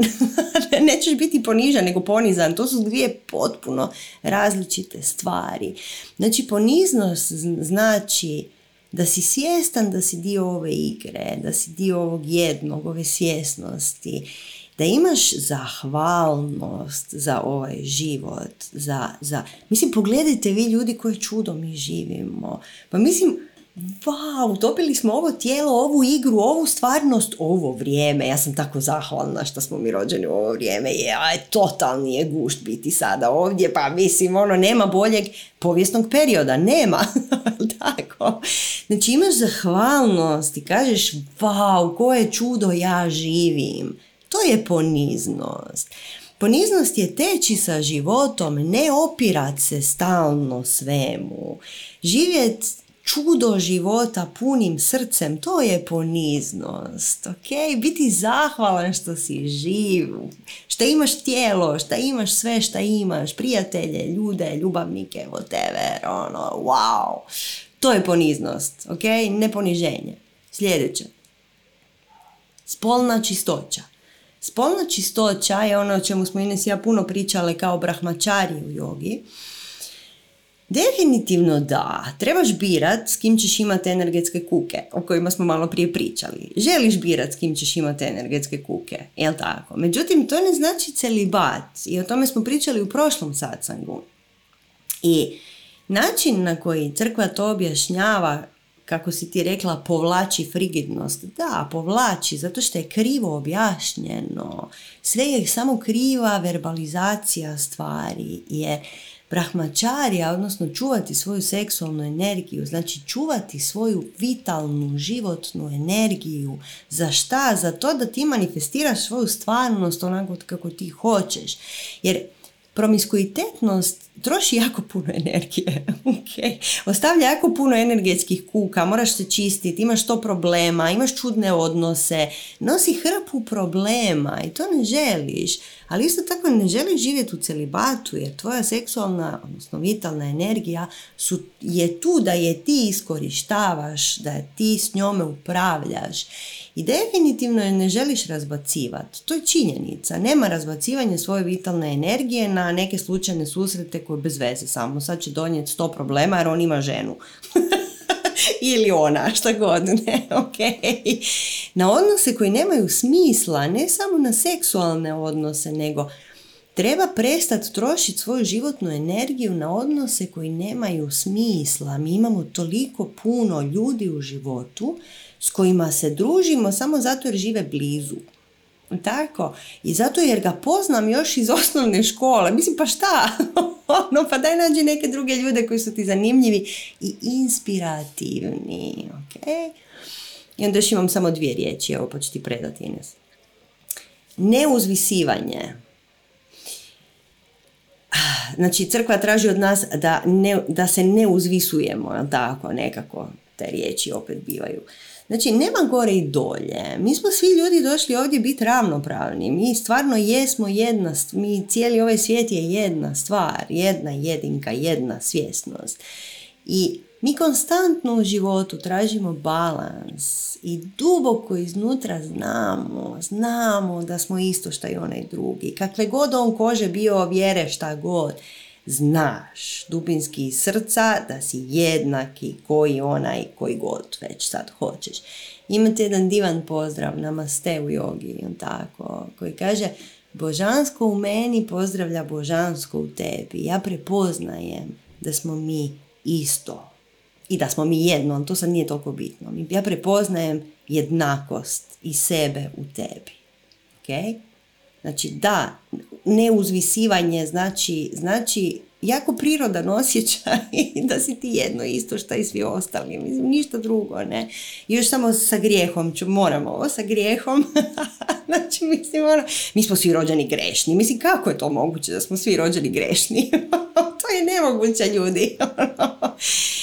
Zato što je tumačenje nastalo opet na krivom e, prijevodu. Ja sam se jako, ja se bavila Biblijom dugo jer mi je jako zanimljiva i ona vam je temelj ceremonijalne magije, tako da čisto da znate, ako krenete u ritualnu magiju morate Bibliju jako dobro znati jer je to vjerovali ili ne magijski priručnik. Ali, nećemo o tome sada. Znači, kriva, krivi prijevod se dogodio u jednom poznatom uh, prijevodu Biblije, sad se ne mogu sjetiti kojem. Grijeh nije trebao biti preveden kao grijeh, nego kao greška. Znači, mi imamo grešku, mi smo se rodili s greškom. A šta je ta greška? Avidija famozna. Znači, ne, amnezija, takozvana, kako kaže Graham Hancock. Znači, mi smo se svi rodili s amnezijom, mi ne razumijemo šta je naša prava priroda. I to je ta greška. Nismo mi rođeni grešni, ok? Znači, samim time grijesi, odnosno greška, se ne ukajavaju patnjom, nego vidjom takozvanom, znači svjesnošću o svojoj pravoj prirodi, koja je po svojoj pravoj prirodi božanska. Okay? I znači ti kad upališ svjetlo u tami, to je, to je prosvjetljenje. Okay? Obasuti se svjetlom a ne bićevat se zato jer si loš i griješan. Jer onda postaješ samo još gori i onda se vrtiš u začaranom krugu i svi vidimo posljedice što se tu dogodilo sa tim začaranim krugom. Ne. U svakom slučaju da, to sve vodi u prijemčivost za razne tegobe i nesreće kako si napisala. Ako misliš da si jadan i mali i nedovoljan, takav će ti život i biti. Ali ajde malo istraži šta je zapravo temelj te famozne vjere jer temelj te famozne vjere je izvrstan i nalazi se u bezuvjetnoj ljubavi. I samo ako malo uđete u verbalizaciju koja je kriva. Samo ako malo uđete u tumačenja koja nisu točna, nego ajde da ja samo i sebi istumačim šta to zapravo znači. Ja ću sad sjedit nad ovom dvije riječi i mozga ću šta to znači i shvatit ću šta to znači. I onda shvatite da je temelj i baza svake vjere izvrstan. Ines, ja bi ovo mogla milijon godina. Ines, molim te. Hvala Sanja. E, vratit ću se na početak pitanja koja kaže što učiniti kada postanemo svjesni štetnosti duhovnih osobnih odluka ponukanih katoličkim naukom. Kada postanemo, kada postanemo svjesni tih štetnih odluka, prvo što trebamo napraviti je razveseliti se. Jer smo našli naše kakice. I upravo u tim kakicama je zapakiran naš dar. Znači ono što mi trebamo napraviti, trebamo napraviti magijsku alkemiju tih kakica koju je upravo Sanja napravila. Znači ona je sad izverbalizirala. Do toga kroz naš rad trebamo doći. Ja ću samo staviti naglasak na nešto što sve religije vrlo snažno napadaju, a to je naše materijalno postojanje. Pa zahtijevaju materijalnu skromnost, pa zahtijevaju spolnu čistoću, što znači materijalna skromnost i zašto zapravo ju želi? Ne želi ju religija, želi ju kolektivni džuro koji se ukorporira u, u religiju. Jer kao što je sad rekla, temelj svake vjere je dobar. Temelj kršćanstva je čista ljubav. Isus Krist je onaj koji je otključao ljubav u našem postojanju. Apsolutnu, bezuvjetnu ljubav koju mi trebamo tek dotaknuti. Međutim, onda se religija malo nadogradila na to, upleo se kolektivni džuro i kolektivni džuro pazi da nas drži da mi tu apsolutnu ljubav ne spoznamo. Najbolji način kako nas može držati da mi tu apsolutnu ljubav ne spoznamo je da ide na našu materijalnost. Znači materijalna skromnost, maknuti sve materijalno od nas. Materijalno je loše. Znate što? Mi smo djeca i oca neba i majke zemlje. Svjetlosna bića u materijalnom tijelu. I od ozgora dobivamo darove, ideje, koje onda trebamo izmaterializirati. Mi ako nismo spojeni gore, nećemo dobivati darove ideje, a ako nismo spojeni dole sa majkom zemljom, sa materijalnošću, ako nemamo dobar odnos sa materijalnošću, sa našim fizičkim tijelom, mi nećemo imati snagu to materializirati. I onda će svi ti naši darovi ostati negdje lebdjeti u nekoj sferi što bi bilo kad bi bilo. I zato toliko inzistiraju na materijalnoj skromnosti, na spolnoj čistoći, jer nerazumijevanje vlastite seksualne energije je nerazumijevanje svoje životne energije. I kada znamo seksualnu energiju koristiti na pravi način, mi tada znamo i svjesno manifestirati sa vlastitim životom. I ono što će religije pokušati sakriti jeste duhovno i svjetovno isto. I da se to potpuno, potpuno prožima. I na neki način je to i govorio kada je imao, koji je on imao, koliko autiju? Istih. Ošo, Ošo je na tome radio veliki naglasak i bio je krivo shvaćen kao agle njega on je zabrazdio u neko materijalno. Ne, mi trebamo znati upravljati sa ovom materijom, a nećemo znati upravljati sa materijom ako se od nje branimo jer je ona nečista. Ok?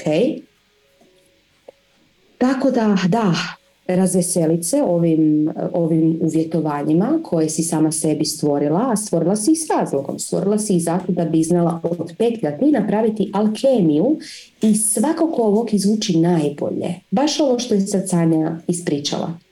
Eto. Pa da, evo ide nastavak pitanja. Želim se službeno isključiti iz katoličke crkve, ali energetske strune ostaju.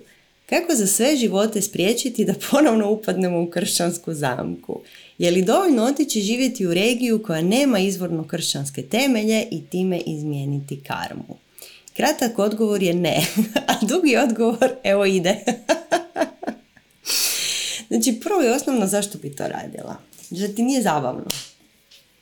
vidi u kojem zanimljivom društvu smo se rodili. Totalno je uzbudljivo. Da si se rodila u šamanskoj zajednici, bilo bi ti na skroz drugi način uzbudljivo. Nama, meni se čini, nama se čini da je ovo uzbudljivije. ovo šetanje po rubu. Moraš stalno misliti, moraš stalno nešto se moraš uključivati, stalno moraš pazit, prihvaćat svoju ulogu superjunaka, svoje priče, tumačiti samom sebi stalno nešto.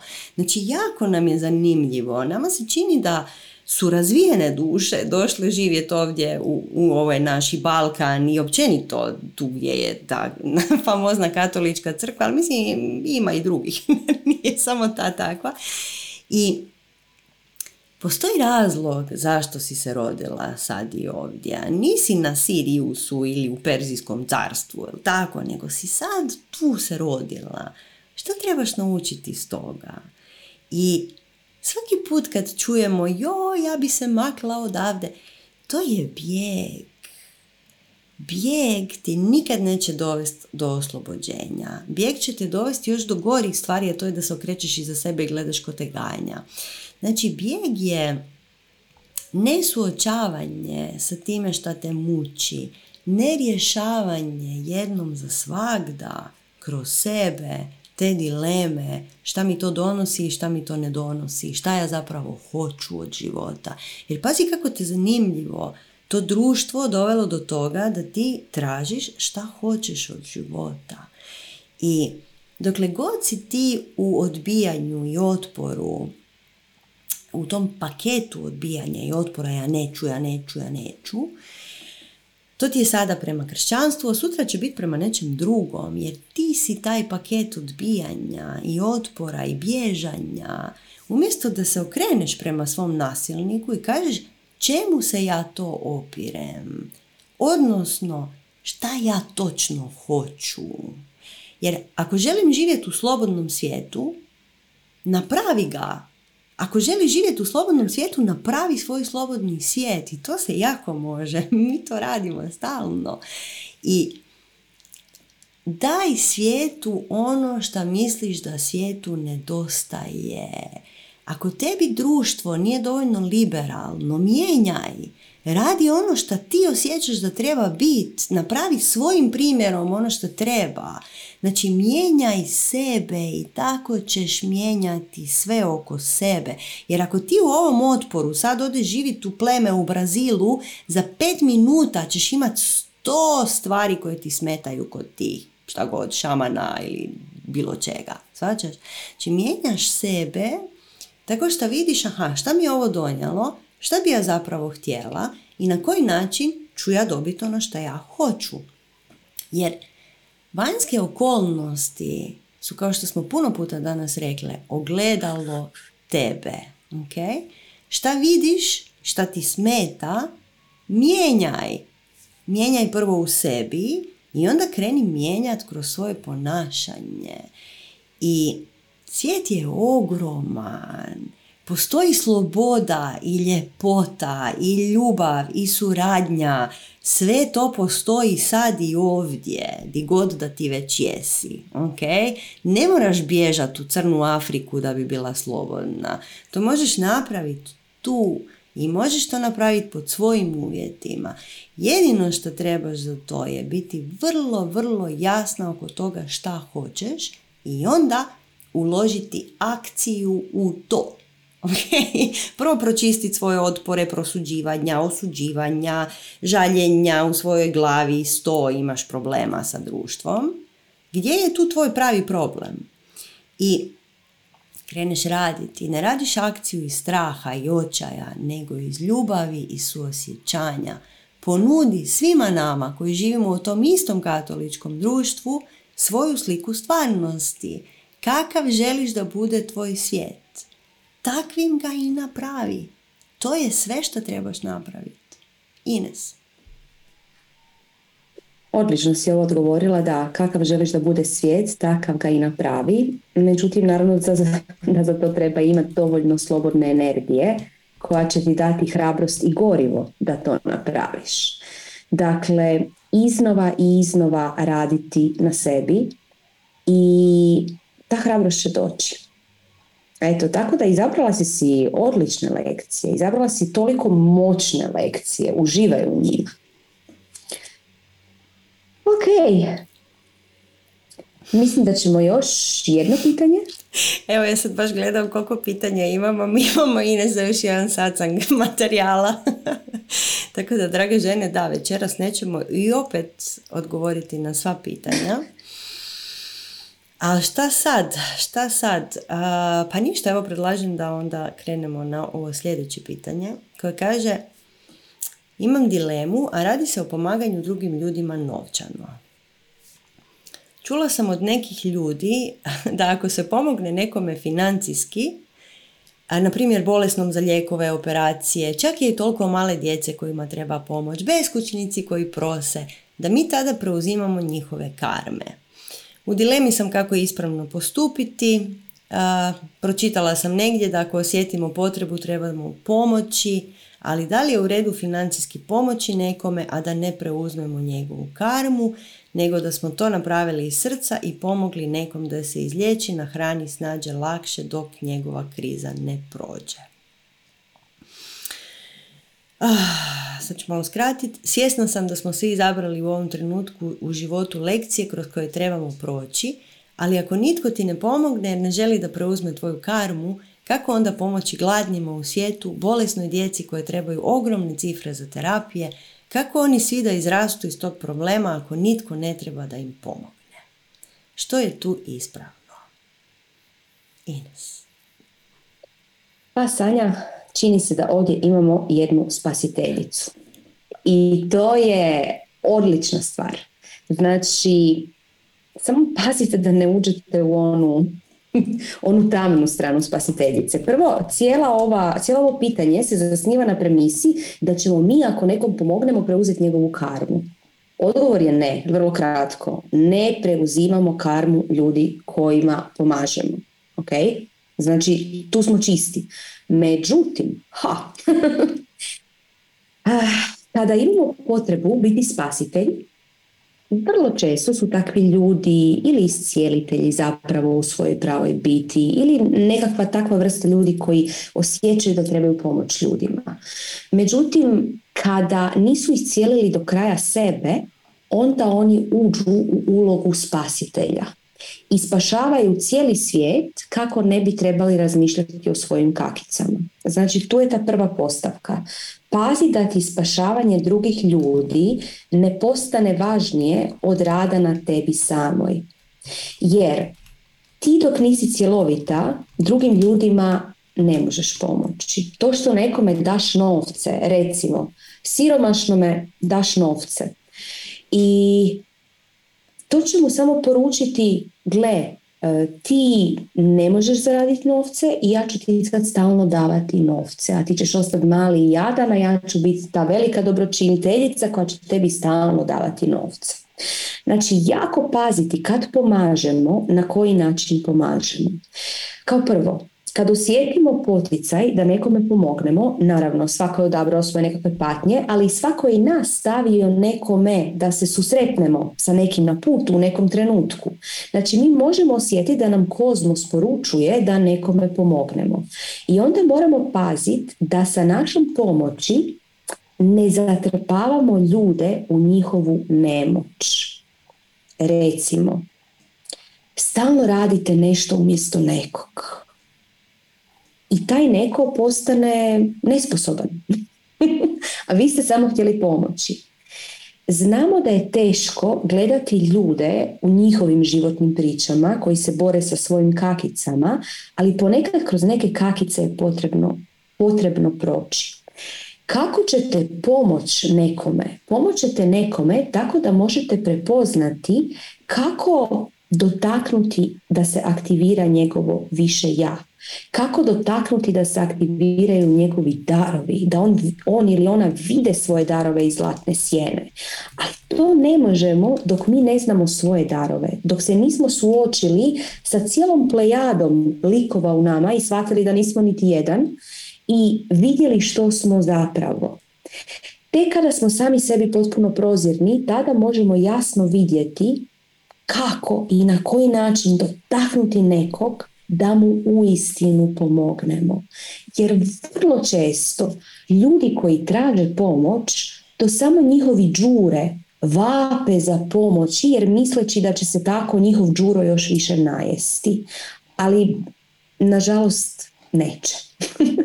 Eto, Sanja? Pa meni se čini da si sve rekla i da je ovo jedan zanimljiv kraj ovog satsanga. Mislim da je ovo svima nama jedna jako lijepa lekcija.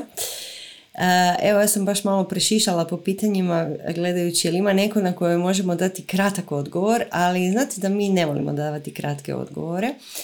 Tako da ćemo ostaviti ovo pitanje za sljedeći satsang i ne znam kad ćemo imati sljedeći satsang jer vrlo uskoro kreću boginje, sljedeći tjedan počinju boginje i kad krenu boginje mi smo u intenzivu i nema nas za ostatak svijeta.